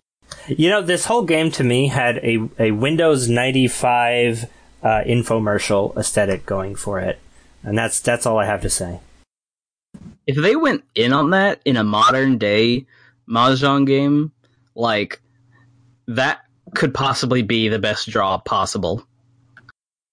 Windows 95? Yeah, like if they if someone were like, "Hey, here's a game that'll teach you mahjong," to like Westerners in the modern day, and it looked like an old Japanese computer or something when you were playing it, like wouldn't that like own? That would own actually. Now that you put it that way. uh, okay, I'm happy to stop talking about mahjong now. So that's going to go into Bachelor Soft's uh, game TDD, the Yeah. Mahjong simulator. DDD, the mahjong bachelor. Yeah, I don't know how how mahjong works, so it'll probably be pretty easy to implement because I'm pretty sure most Americans don't know how it works. And who's gonna play my game other than Americans, right? Yeah, there Yeah, you go. so you're basically just trying to do that uh, Return of the Kickman or whatever it is. Uh, Yeah. That game by the person who doesn't know how soccer works. hmm Behold the kickmen. That's what the whole game is. I don't know how games work. That's what Here's what you so got to good. do. Here's what you got to do. You got to set up set it up so it looks like a four person mahjong game, and then uh, the the player side, if it's Laura or just the player or whatever, have that person just be playing uh, Western mahjong, which is where you're just trying to match two tiles together at a time. I like that. All right, so we've generated another great idea thanks to Salaryman Corner. I expect my royalty check in the mail right now. so, all right, Waiting on it. Waiting on it. yeah, we're all waiting on those royalty checks for those subtitles we gave you. Yeah, that's Curry's job. Cur- Curry's now an employee. Curry, you're also listed under whatever thing that keeps me from getting sued. Lawyer? I don't know how stuff works. Eating on a podcast, okay? Like I, my profession, we- we're past quitting time. So yeah, we are. This is this is past quitting time. So we're gonna move on to our next topic, which is poetry.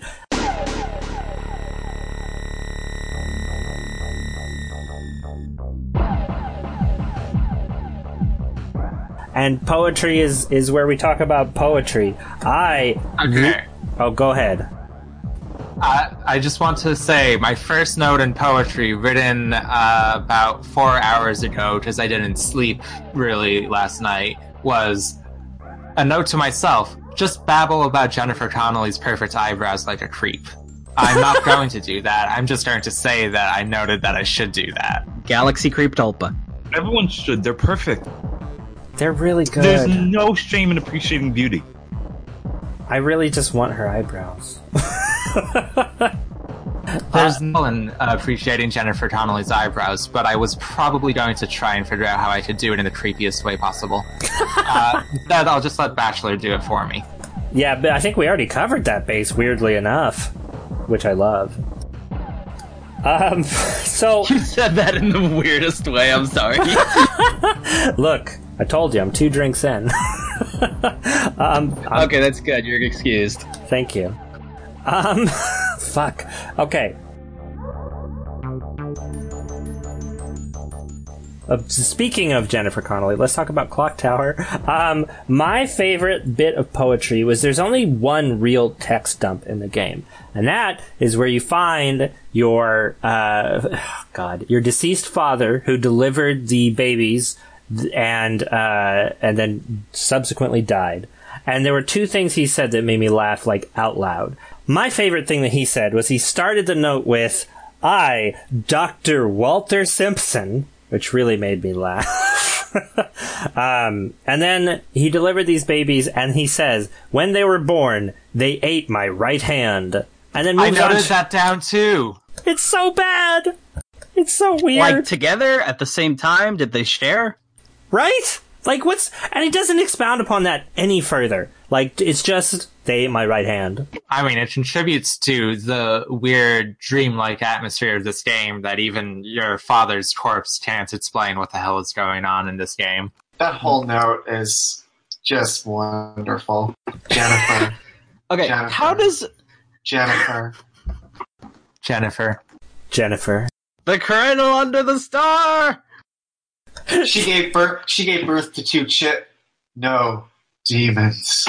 It's so weird. Like who writes like that? Like C H I L. No, I've changed my mind. I'm gonna put dot dot dot. No demons. That's so fucking weird. Well, I mean, I don't want to like complain too much about this because uh, uh, I'm sure that like Gideon Zhi was doing the best he could with a very strange uh, uh, collection of texts. Yeah, no, I, I guess It's I'm not complaining. I honestly am guessing that it's not too different in Japanese because this whole game is so strange.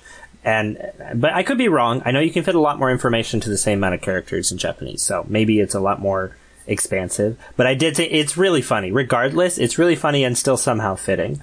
Uh, it's great.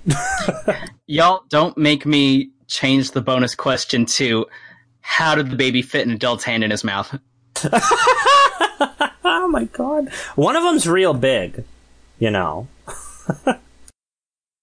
um, Wait, Okay, that's true actually. in the screenshot, is she cradling her dad? 'Cause- or is that a baby that- with with a skull face? That's her dad. Yeah, that's her dad. Daddy. Oh shit, daddy! yep. Oh he's- shit, daddy. Don't call me shit daddy. Um,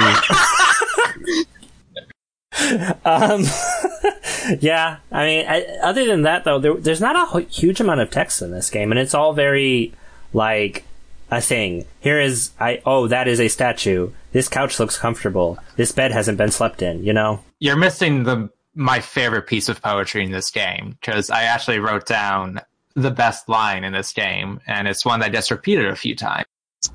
Time will cause adherence. Yeah, adherence. That I have no idea what that means. I don't either. I really genuinely have no idea what that was supposed to mean. It almost feels like because okay, you get to the end. There's a in the clock tower, and then at the end of the it, it this is a good end. And then you get outside and stand on the balcony while the rain falls, and the clock tower hands the hands start moving. It almost feels like time has been stopped up until that point. Um, that's the only thing I can think, but it is very That's a- strange. That's a beautiful point, actually. Yeah, and ti- the time is what causes the death of Bobby the Scissor Man. That's true. Yes, because Oh the- shit, you're right. Yeah. Wait, th- yeah, you turn on the clock. You turned on the damn clock tower, so it had been stopped. That's true. And it makes me think that, like, maybe because the clock tower was stopped, along with all the, like, weird shit that was going on, um, time stopped. Like, for you. And it, which is sort of interesting. This eternal, hellish moment that you can't escape. And, and again, that, that sort of re- goes into that theme, that idea of playing the game multiple times. You can't escape until you figure out all the things you need to do that to turn on the clock tower and, and stop everything from happening. So, sort of interesting. And finally, morning has come and vanquished the terrible night. Yep. My favorite line was picked up some ham. yeah. But yeah, the other thing I want to talk about in poetry is what was your favorite death? And I, I, I've already seen a screenshot of this in the chat and I've requested that I be able to talk about it because it is my favorite. Um, there is a point where you go to the music room and there are some important things that you need to do there. But there's an unimportant thing where, uh, you play, you can play the piano and she just sort of pokes at it and a few notes happen. and then a ceiling tile falls down, and then Scissorman falls onto the keys and sort of does this little sidle over to you to try and stab you, and each time playing different notes on the keyboard. It's it's so fucking amazing. It's like plonk, plonk, plonk. It's so good. Oh my god, that's hilarious. I wish I'd seen that. If you pay attention uh, in that room, as soon as you walk in, you can see Scissorman poke one of the uh, ceiling tiles out before you even touch the uh, the the piano or anything. That's a good detail. That's so good. God, this game is so good. It's kind of goofy, actually. Li- Like, I am all about a spooky game that has a sense of humor, which it seems like that happens a lot, but specifically with the Japanese ones. I do. Okay, I keep jumping back to Gun because I'm such a nerd.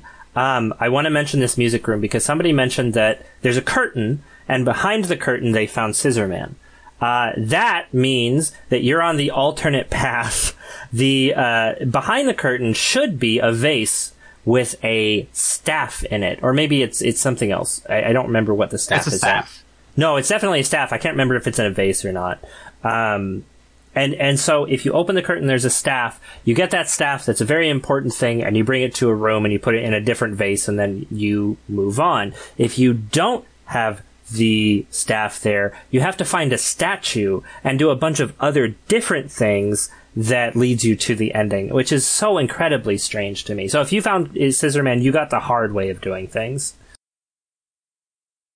Anyway, what were other people's favorite deaths in this game?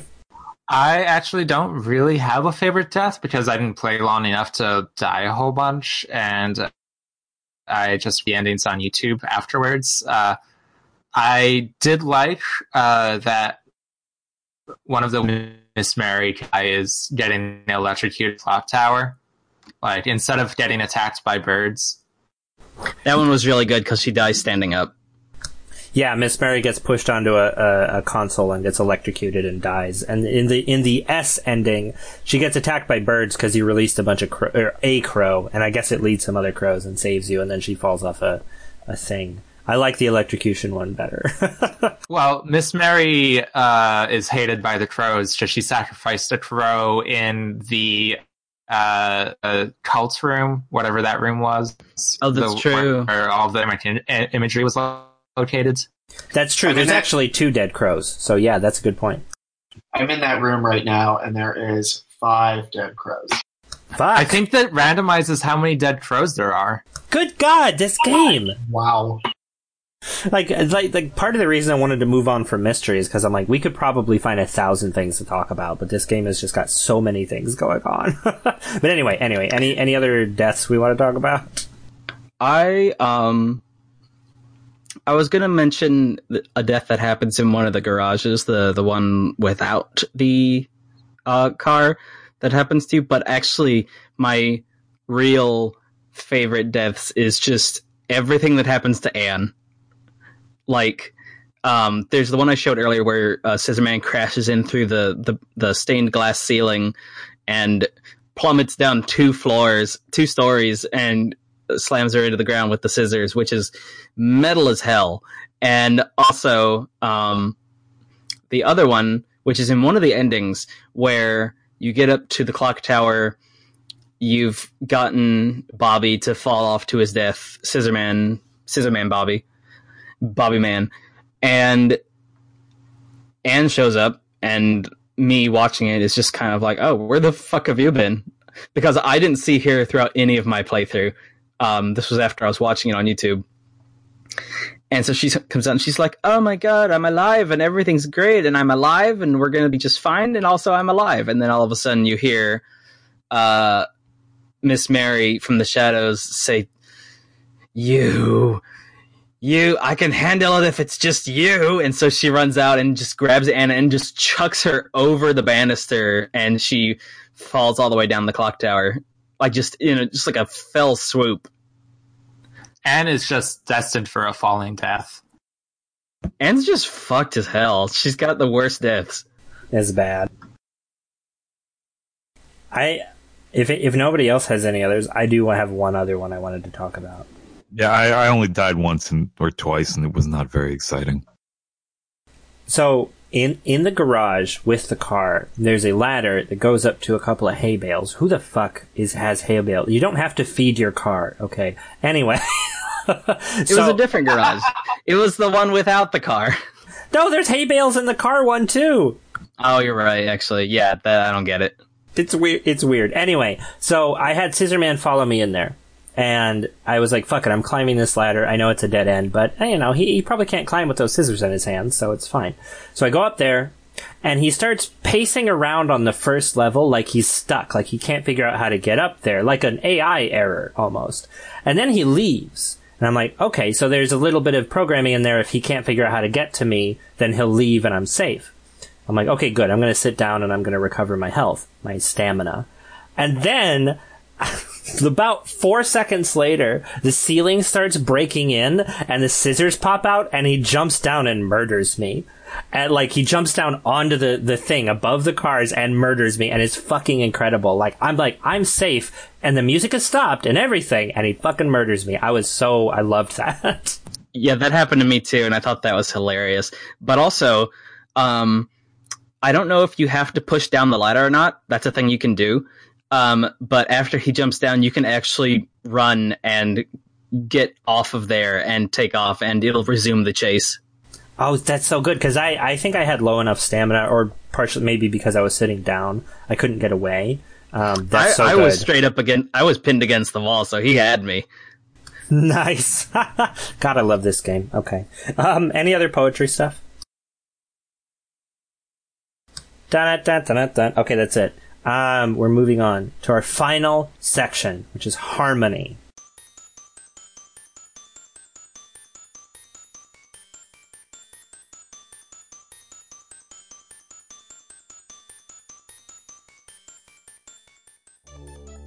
And this is where we talk about how this game came together as a game and any fucking thing else we want to. This is the miscellaneous section. So what do we got for Harmony? I uh here I think is a good time to touch on the endings. There's a lot of like let's see, I think it's the first four endings, A through D. Wait, no no no no, sorry. S through e- either S through C or D are all pretty good endings. Like if you're not trying to go for the happiest ending, which why would you do that in a horror game? You don't try to make it turn out great. You try to see how it resolves itself terribly. Um, all of those are pretty good ways to end it, and then like the last three endings are all just either um, Mary stabs you or or um, or you get killed in an elevator or you get killed in the car. One of them, uh, the first ending I got, which was G, she just gets in the car, drives home, and or drives back to the orphanage, and then later it says three days later she was found dead in her room, and I was like, that doesn't make any sense. And then like five minutes later, I was like, oh, suicide, right? Okay, guilt.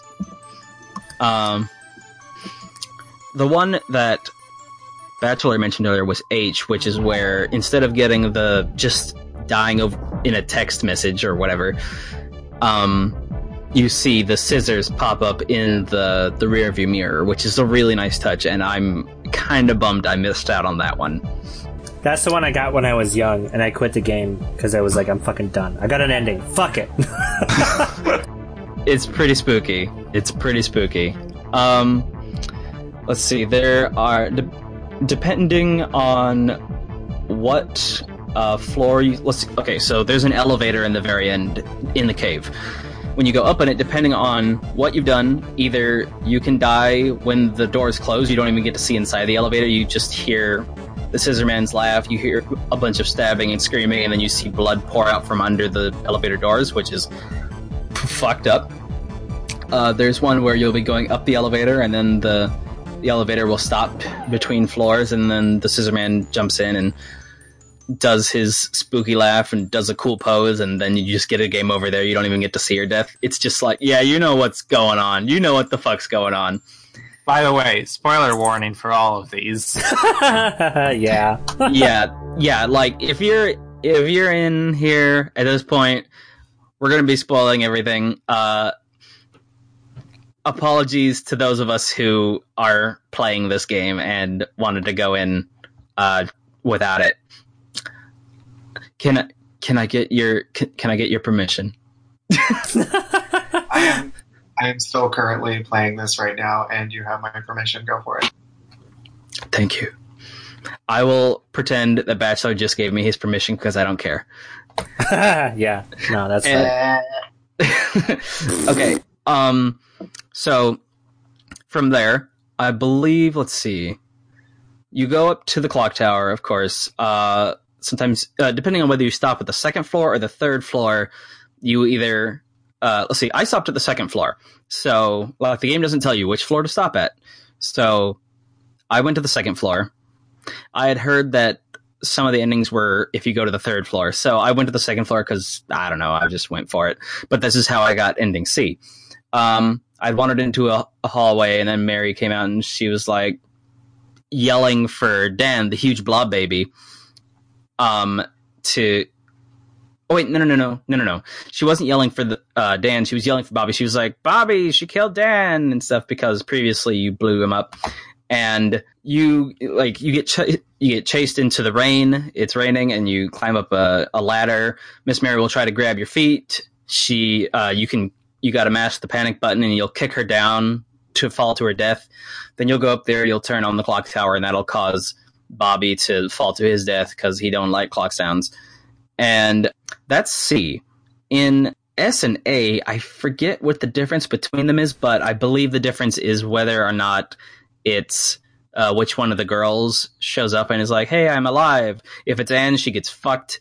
If it's uh, if it's it's not Lottie, if it's uh, Laura, if it's Laura, then I think she's she might actually already be dead when you get there. Let me let me. I, I actually want to uh, expand upon that because the difference between ending A and ending S is whether or not your friend lives. The friend who is up there is random in both endings. So, Oh, okay. yep. So there you go. So that that's the the major difference. Well, is it random or is it determined based on it, whose death you've seen? As far as I can tell, it may be a little bit of both. If you've seen neither of them die, it's random, and if you've seen one of them die, but I'm not not hundred percent. I know it could be either though, depending on the walkthroughs that I was looking through. Okay. So, okay, uh, I believe the remaining differences between S and A are that basically at what point Mary gets attacked by crows and falls to her death and where she falls to her death. Because I think she falls over the side where Anne died, and then in another one, she'll fall back over the ladder on the other side than the ladder that she dies on otherwise. Uh, Oh, uh, actually, no. Wait, s one of them she dies after backing into the uh, eh, backing into the the electric console and getting electrocuted. Basically, a whole bunch of really rad shit happens. Um, those are the endings. Uh, they're worth watching on YouTube.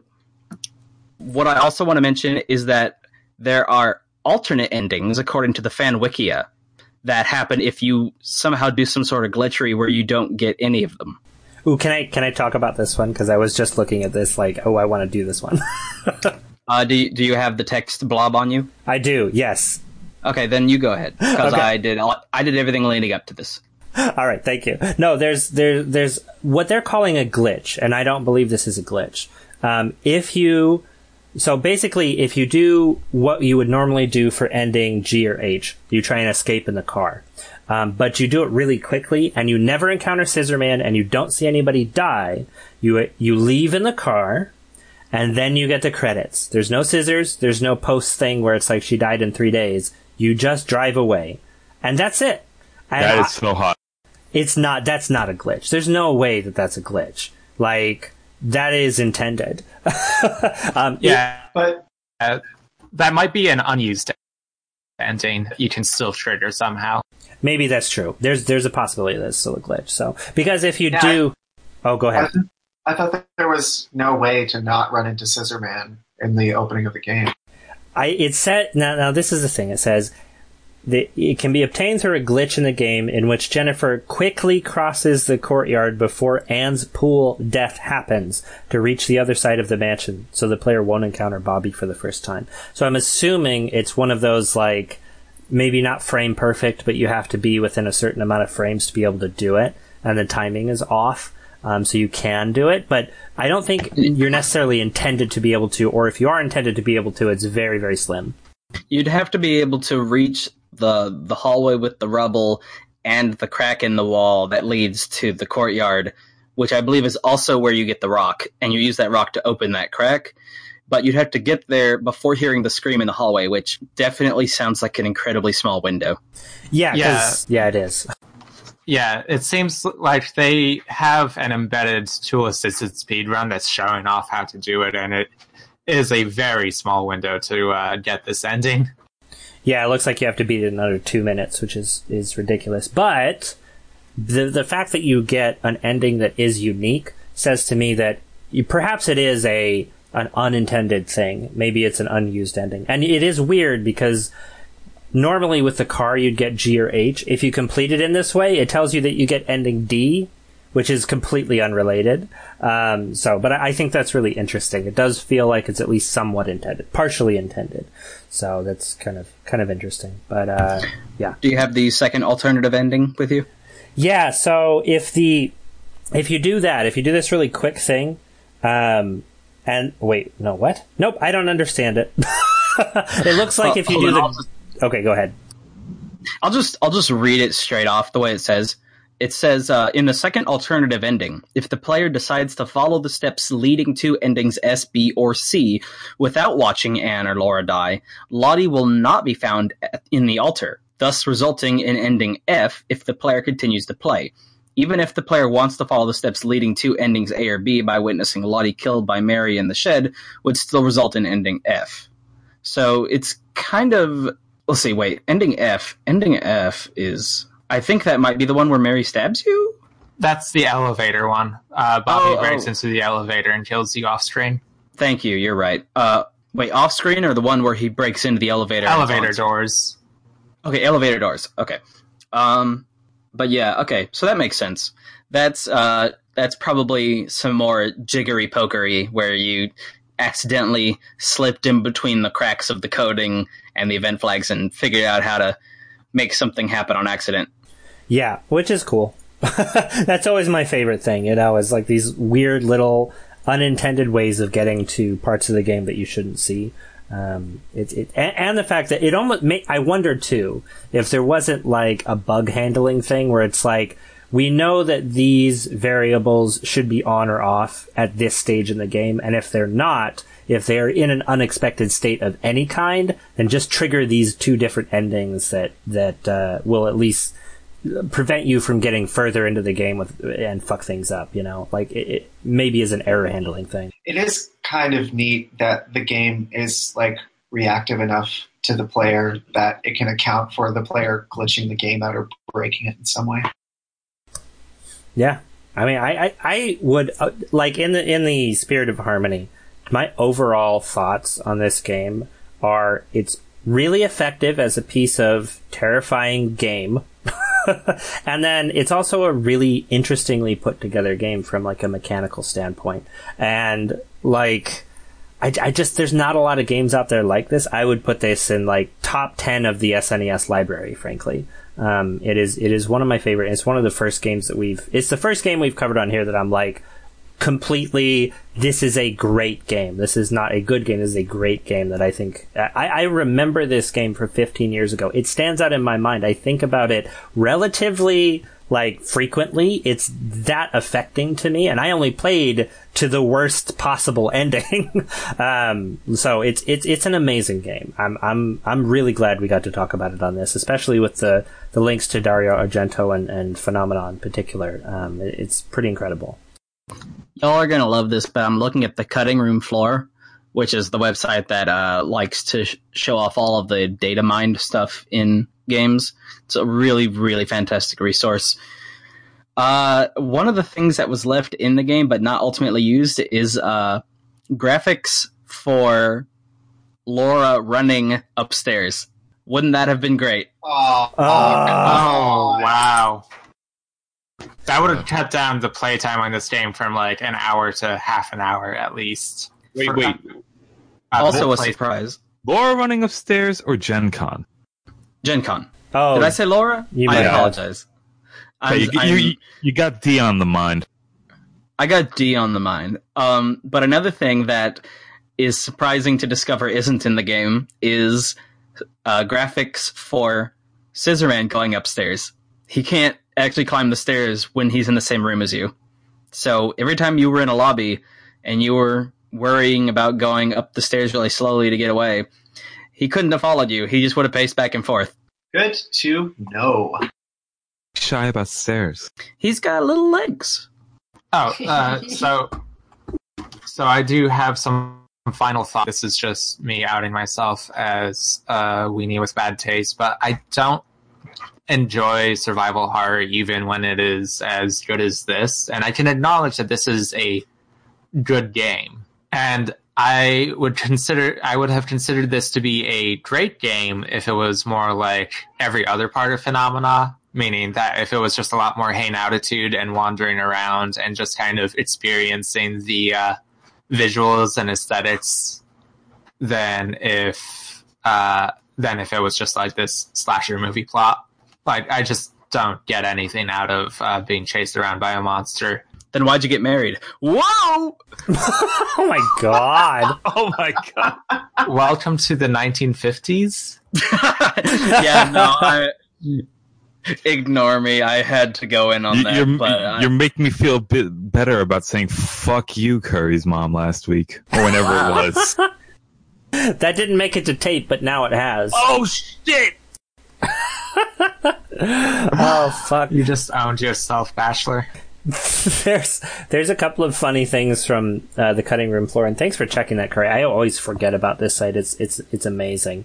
Um, there's some various text streams, uh, text strings from development left in the ROM, and two of them are illegal face and illegal anime, which I really like. I like the idea of there being illegal anime. Um, and then you had mentioned the courier. I think you'd meant oh, fucking somebody did. Anyway, the mummy that's supposed to come back to life. There are graphics for the cutscene where that would happen, um, but it, they they obviously don't get used because it never comes back to life. So, uh, so there you go. There's a thing.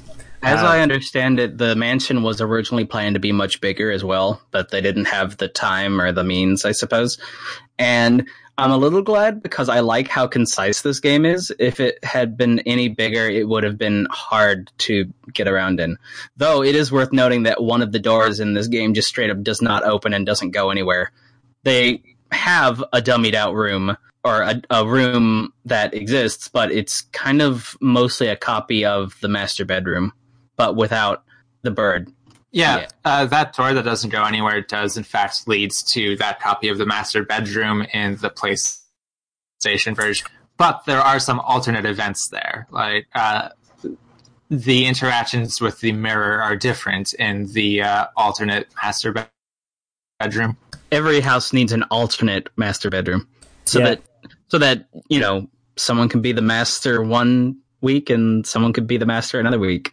I think those are called guest bedrooms. No, just two master bedrooms. Fuck it. Switch bedrooms. Switch bedrooms. Thank you. Thank you. Um, okay. I think we maybe have talked about pretty much everything we can for this game. So, but before I just cut everyone off, what? Um, anything else? I am Shrug. What are you doing in Shrug. here? then he left. Bye, Are Shrug. You? That's Swindler. I could talk about this for a short while. Go for it. I I was not expecting this. I was expecting this game to be janky as heck, uh, but like in terms of harmony, especially like I, I did not expect this piece of software to be as vibey as it is. Like it really, really has like a a sense of like hollow dread that like grabbed me immediately. Like I'm still sitting here, like we've been doing this for what two and a half hours. I'm still playing this game as we're talking about this game. It's really gripping in a way that I kind of don't understand. Noko likes it more than Earthbound. okay. That is not true. Yeah. Though Jen, it does have Jen Con in its favor. I'll give it that. Is it better than Mother 3? Yes. and you've heard it here first. Clock Tower is better than Mother 3. The end. Um, I will fight you to the death on that shit. I'm I'm happy for that. We need a death fight on this podcast. Um, no, I feel like this game, like kind of like what I was saying. Like you're right. This game has gripped me at least somewhat for the past. Like I, I keep throwing this number around. I do think it's about 15 years. For about 15 years, I've been thinking about this game on and off. Um, it it is really compelling. Like I, it is, yes, it is just sort of a slasher plot, but there are very few games that also make you feel like you're watching and playing a slasher movie at the same time. Most survival horror games are easy enough to cheese and, you know, kind of fuck around with that it stops feeling like that. This game never really gets to that point, and I'm, I'm pretty happy about it. Um, Courier's reminding me that there's a bonus category, which I always forget, and that's why it's Courier's job to do the bonus category. And by the way, I'm officially making that your job, along with keeping Bachelor Soft from legal uh, harm and sending out checks. So that's your job now. That all makes sense. That all seems like a like a good idea. yeah, nobody else is going to do it. so are we happy to move on to the bonus category? Yep. All right. So what's our bonus category this week, Courier? It's the bonus category. It's Courier's bonus category. Okay, I'm not gonna do that. I'm not gonna do a little song because I'm not good at it. Anyway, so Human Entertainment, wonderful developer, now makes nudes apparently. Um, other game they were known for, Septentrion, also known as SOS, doesn't matter. We'll to get that another. We will have an entire podcast for that in the future. What is the games that they are perhaps most well known for are the Fire Pro Wrestling series. With the knowledge, What? yeah, uh, with the knowledge that went into all the research they must have had to do to make the Fire Pro Wrestling games the extremely dedicated uh, simulations that they were, then what could they have put into this game? How would wrestling have improved this game? Jen Con should have given fucking uh, Scissor Man a German suplex at some point. She's clearly strong enough. Yeah, uh, they should only have made Jen Con much more powerful. It would not be a horror game anymore. You would actually be playing as Scissor Man instead, running from the wrath of Jen Con. There is there is a little bit of wrestling in Clock Tower, just a bit. She does throw uh, Scissor Man Yeah, to the you- floor a few times. And you Yeah. do wrestle uh, Miss Mary a few times to stop from getting stabbed in the face. Tell me more about that. And don't forget uh, that uh, ending J, where you meet Dan, the giant slug baby, and you actually do the butt buster on him. You know, Oh. you all know the butt buster, right? Wait, the butt buster? Because I just Butt set him on fire. That was the butt buster was uh, the uh, that was the wrestling move that they did in the 4Kids localization of Ultimate Muscle or Kinnikuman, where you have the entire person's uh, over you, shoulders on your shoulders while they're upside down, and you grab their legs, and then like you hit your butt, and it completely destroys their spine. Oh, I thought you were just a pervert. Oh, I am. Hi, Curry's I mom. am. You heard it here first, Curry's mom. I'm trying to find if Scissor Man was ever recreated in Fire Pro Wrestling, and so far, not so much. Unfortunately. I know a lot of people that would probably be invested in getting Scissor Man into Fire Pro, and all of those people are us. yeah, that that would be pretty incredible. That'd be good. Wait, wait, hold on. Big news. Fuck. There is a Scissor Man. There's a Scissor Man on Fire Pro Wrestling World on Steam, and it was uploaded. It, it says Scissor Man Bobby Barrows by Aquanauts Holiday. Why is this person not posting on Select Button? Why are they not my best friend? Aquanuts Holiday. Big shout out to one of my great friends. Actually, I know them. I know them sort of, kind of, in that Twitter way. Wow, that that doesn't fucking surprise me at all. Fuck. The world of Select Button is very small. Oh my god, that's incredible. Okay, I have to I have to tell her that we mentioned her on this podcast because that's amazing. All right, well, uh, well, I have to look at this. Where's this? Okay, hold on. It's not going. It opened up a stupid page. I want to see Scissor Man. God damn it! There we go. Wait, who's Aquanauts Holiday? Ramona, just a Oh, I friend. know Ramona. Thank you. Yeah, she used to be SB. I like how when we were saying, "Oh, hey, this should be in Fire Pro," I was like, "You know who would put this in Fire Pro? Ramona." Yeah, they, yes, they, uh, she used to be SB. Okay, I didn't know that. I only know her from the um the fucking thing that Riley tried to put together, the Sword of Moonlight. That's what it was. That's how I I, I found. That's how I knew. about her. Yeah, I've seen her work on that too. It's Sorry. very, it's very important. This, this, this, this pal gets in contact with me. That's all.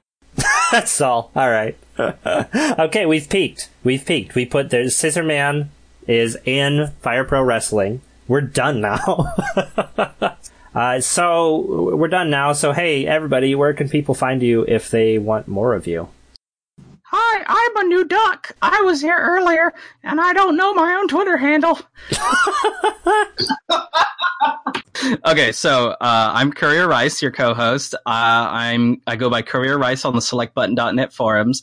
I'm Courier Rice on Twitter. I'm on all the things. I also run the snexploration.tumblr.com microblog. Check that out because sometimes I actually post on there. I am Tulpa. I am uh, Memorious Tulpa on Twitter. I Twitch stream sometimes as Tupler. And you can find me on another Select Button podcast, No Rangers Allowed, the podcast where I am the DM for a Dungeons and Dragons game, and it is apparently good. It is not apparently good. It is good. Thought you were gonna burn him for a second. I am Jennifer Connelly. I post as Noko on the Select Button forums, and you can find me nowhere else.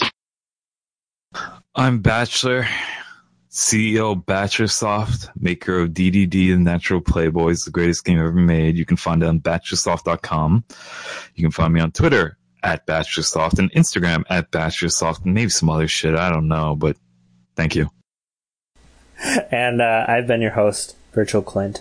You can find me on Twitter at Virtual Clint. I'm also on the Select Button forums as Virtual Clint. You'll know me by the little red avatar. Um, if you like this podcast, please spread the word. It's the only way that people know about it because I'm terrible at uh, PR. Um, you know, so tell your life coach, tell your DM, I don't know, whoever you, you know, tell them about this podcast. Um, and leave us some reviews on iTunes. Uh, that'll, that'll bump us up, I guess. I don't know. That's what I always hear on podcasts. If you leave us a review, I will read it on the podcast, even if it's really, really mean. Uh, Bachelor, I know, wrote a review, but it's not on iTunes for some reason, so we'll just have to wait. Probably because it was too rude. Uh, so, uh, for updates and to vote on our next game, follow at Snexploration on Twitter. That's SN Exploration on Twitter. That is where you can vote on our next game. And you want to follow it right now, even though you can't vote right now just because the timing doesn't work out, whatever. Uh, if you have questions, you can email us at snexploration at gmail.com. Um, and then we have a Discord as well. If you just want to come and hang out, that's great. Um, it, you can go to it at tiny.cc slash snescord, S-N-E-S cord. Uh, as always, for more inane video game discussion, jump into the selectbutton.net forums. This is the part where we talk about the next three games that we're going to be voting on, and w- we're going to play one of these. So, y'all ready for this? Yeah. I'm so No. psyched and nervous and peeing myself. Don't pee yourself. Uh, I mean, you Be can. more like Jen Con. She doesn't have to go. She doesn't have to go. She really doesn't I have just to got go. that. Um, so next week we're gonna be or next not next week, two weeks from now, whatever. We're gonna be playing one of these games. Muhammad Ali. It's just fucking called Muhammad Ali. I didn't know that was a game. What is that? Is that that one pirate game I don't fucking that's know. That's like really weird? I don't know. Move on. I have no idea. Uh, uh, a Japanese game called Tsuri Taro. Don't know what that is. I think it's fishing. I think it's fishing actually. Um, and then Mr. Tough. Tough with two F's. Yeah, I have no idea what any of these games are. So we're going from a high to what's probably going to be a low. Oh, Muhammad Ali was boxing was an unreleased game by Virgin Games, developed by Park Place Productions. Thank you, Tulpa. Well, that's the one to vote for. That's the one to vote for. Um, the next podcast is going to go up December 23rd, um, right in time for you to visit your friends and family for Christmas, if that's what you do. And if not, then just listen to it. I don't fucking know. Uh, Give your family the gift that keeps on giving. This fucking podcast. this podcast, we're going to keep giving you a gift every two weeks, and it's going to be the gift of profanity and tangents. And, and Santa just showed up. Why? Yeah, Santa's, he's in my house too. What the fuck? Oh god, he's drunk. He has a very large pair of scissors. Oh god, he's inside me. Fuck. Okay. I'm cutting my way out. It's Shrug is for another special guest appearance. All right. Well, Scissor shrug. What is wrong with me?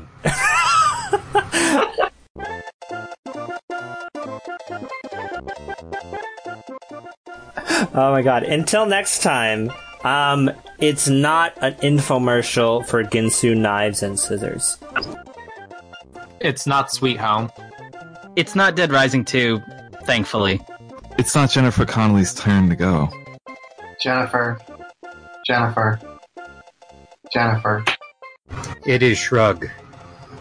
God damn it. All right. Uh, thanks for joining, everybody. Thanks for listening. Take it easy. Bye. Bye. Bye.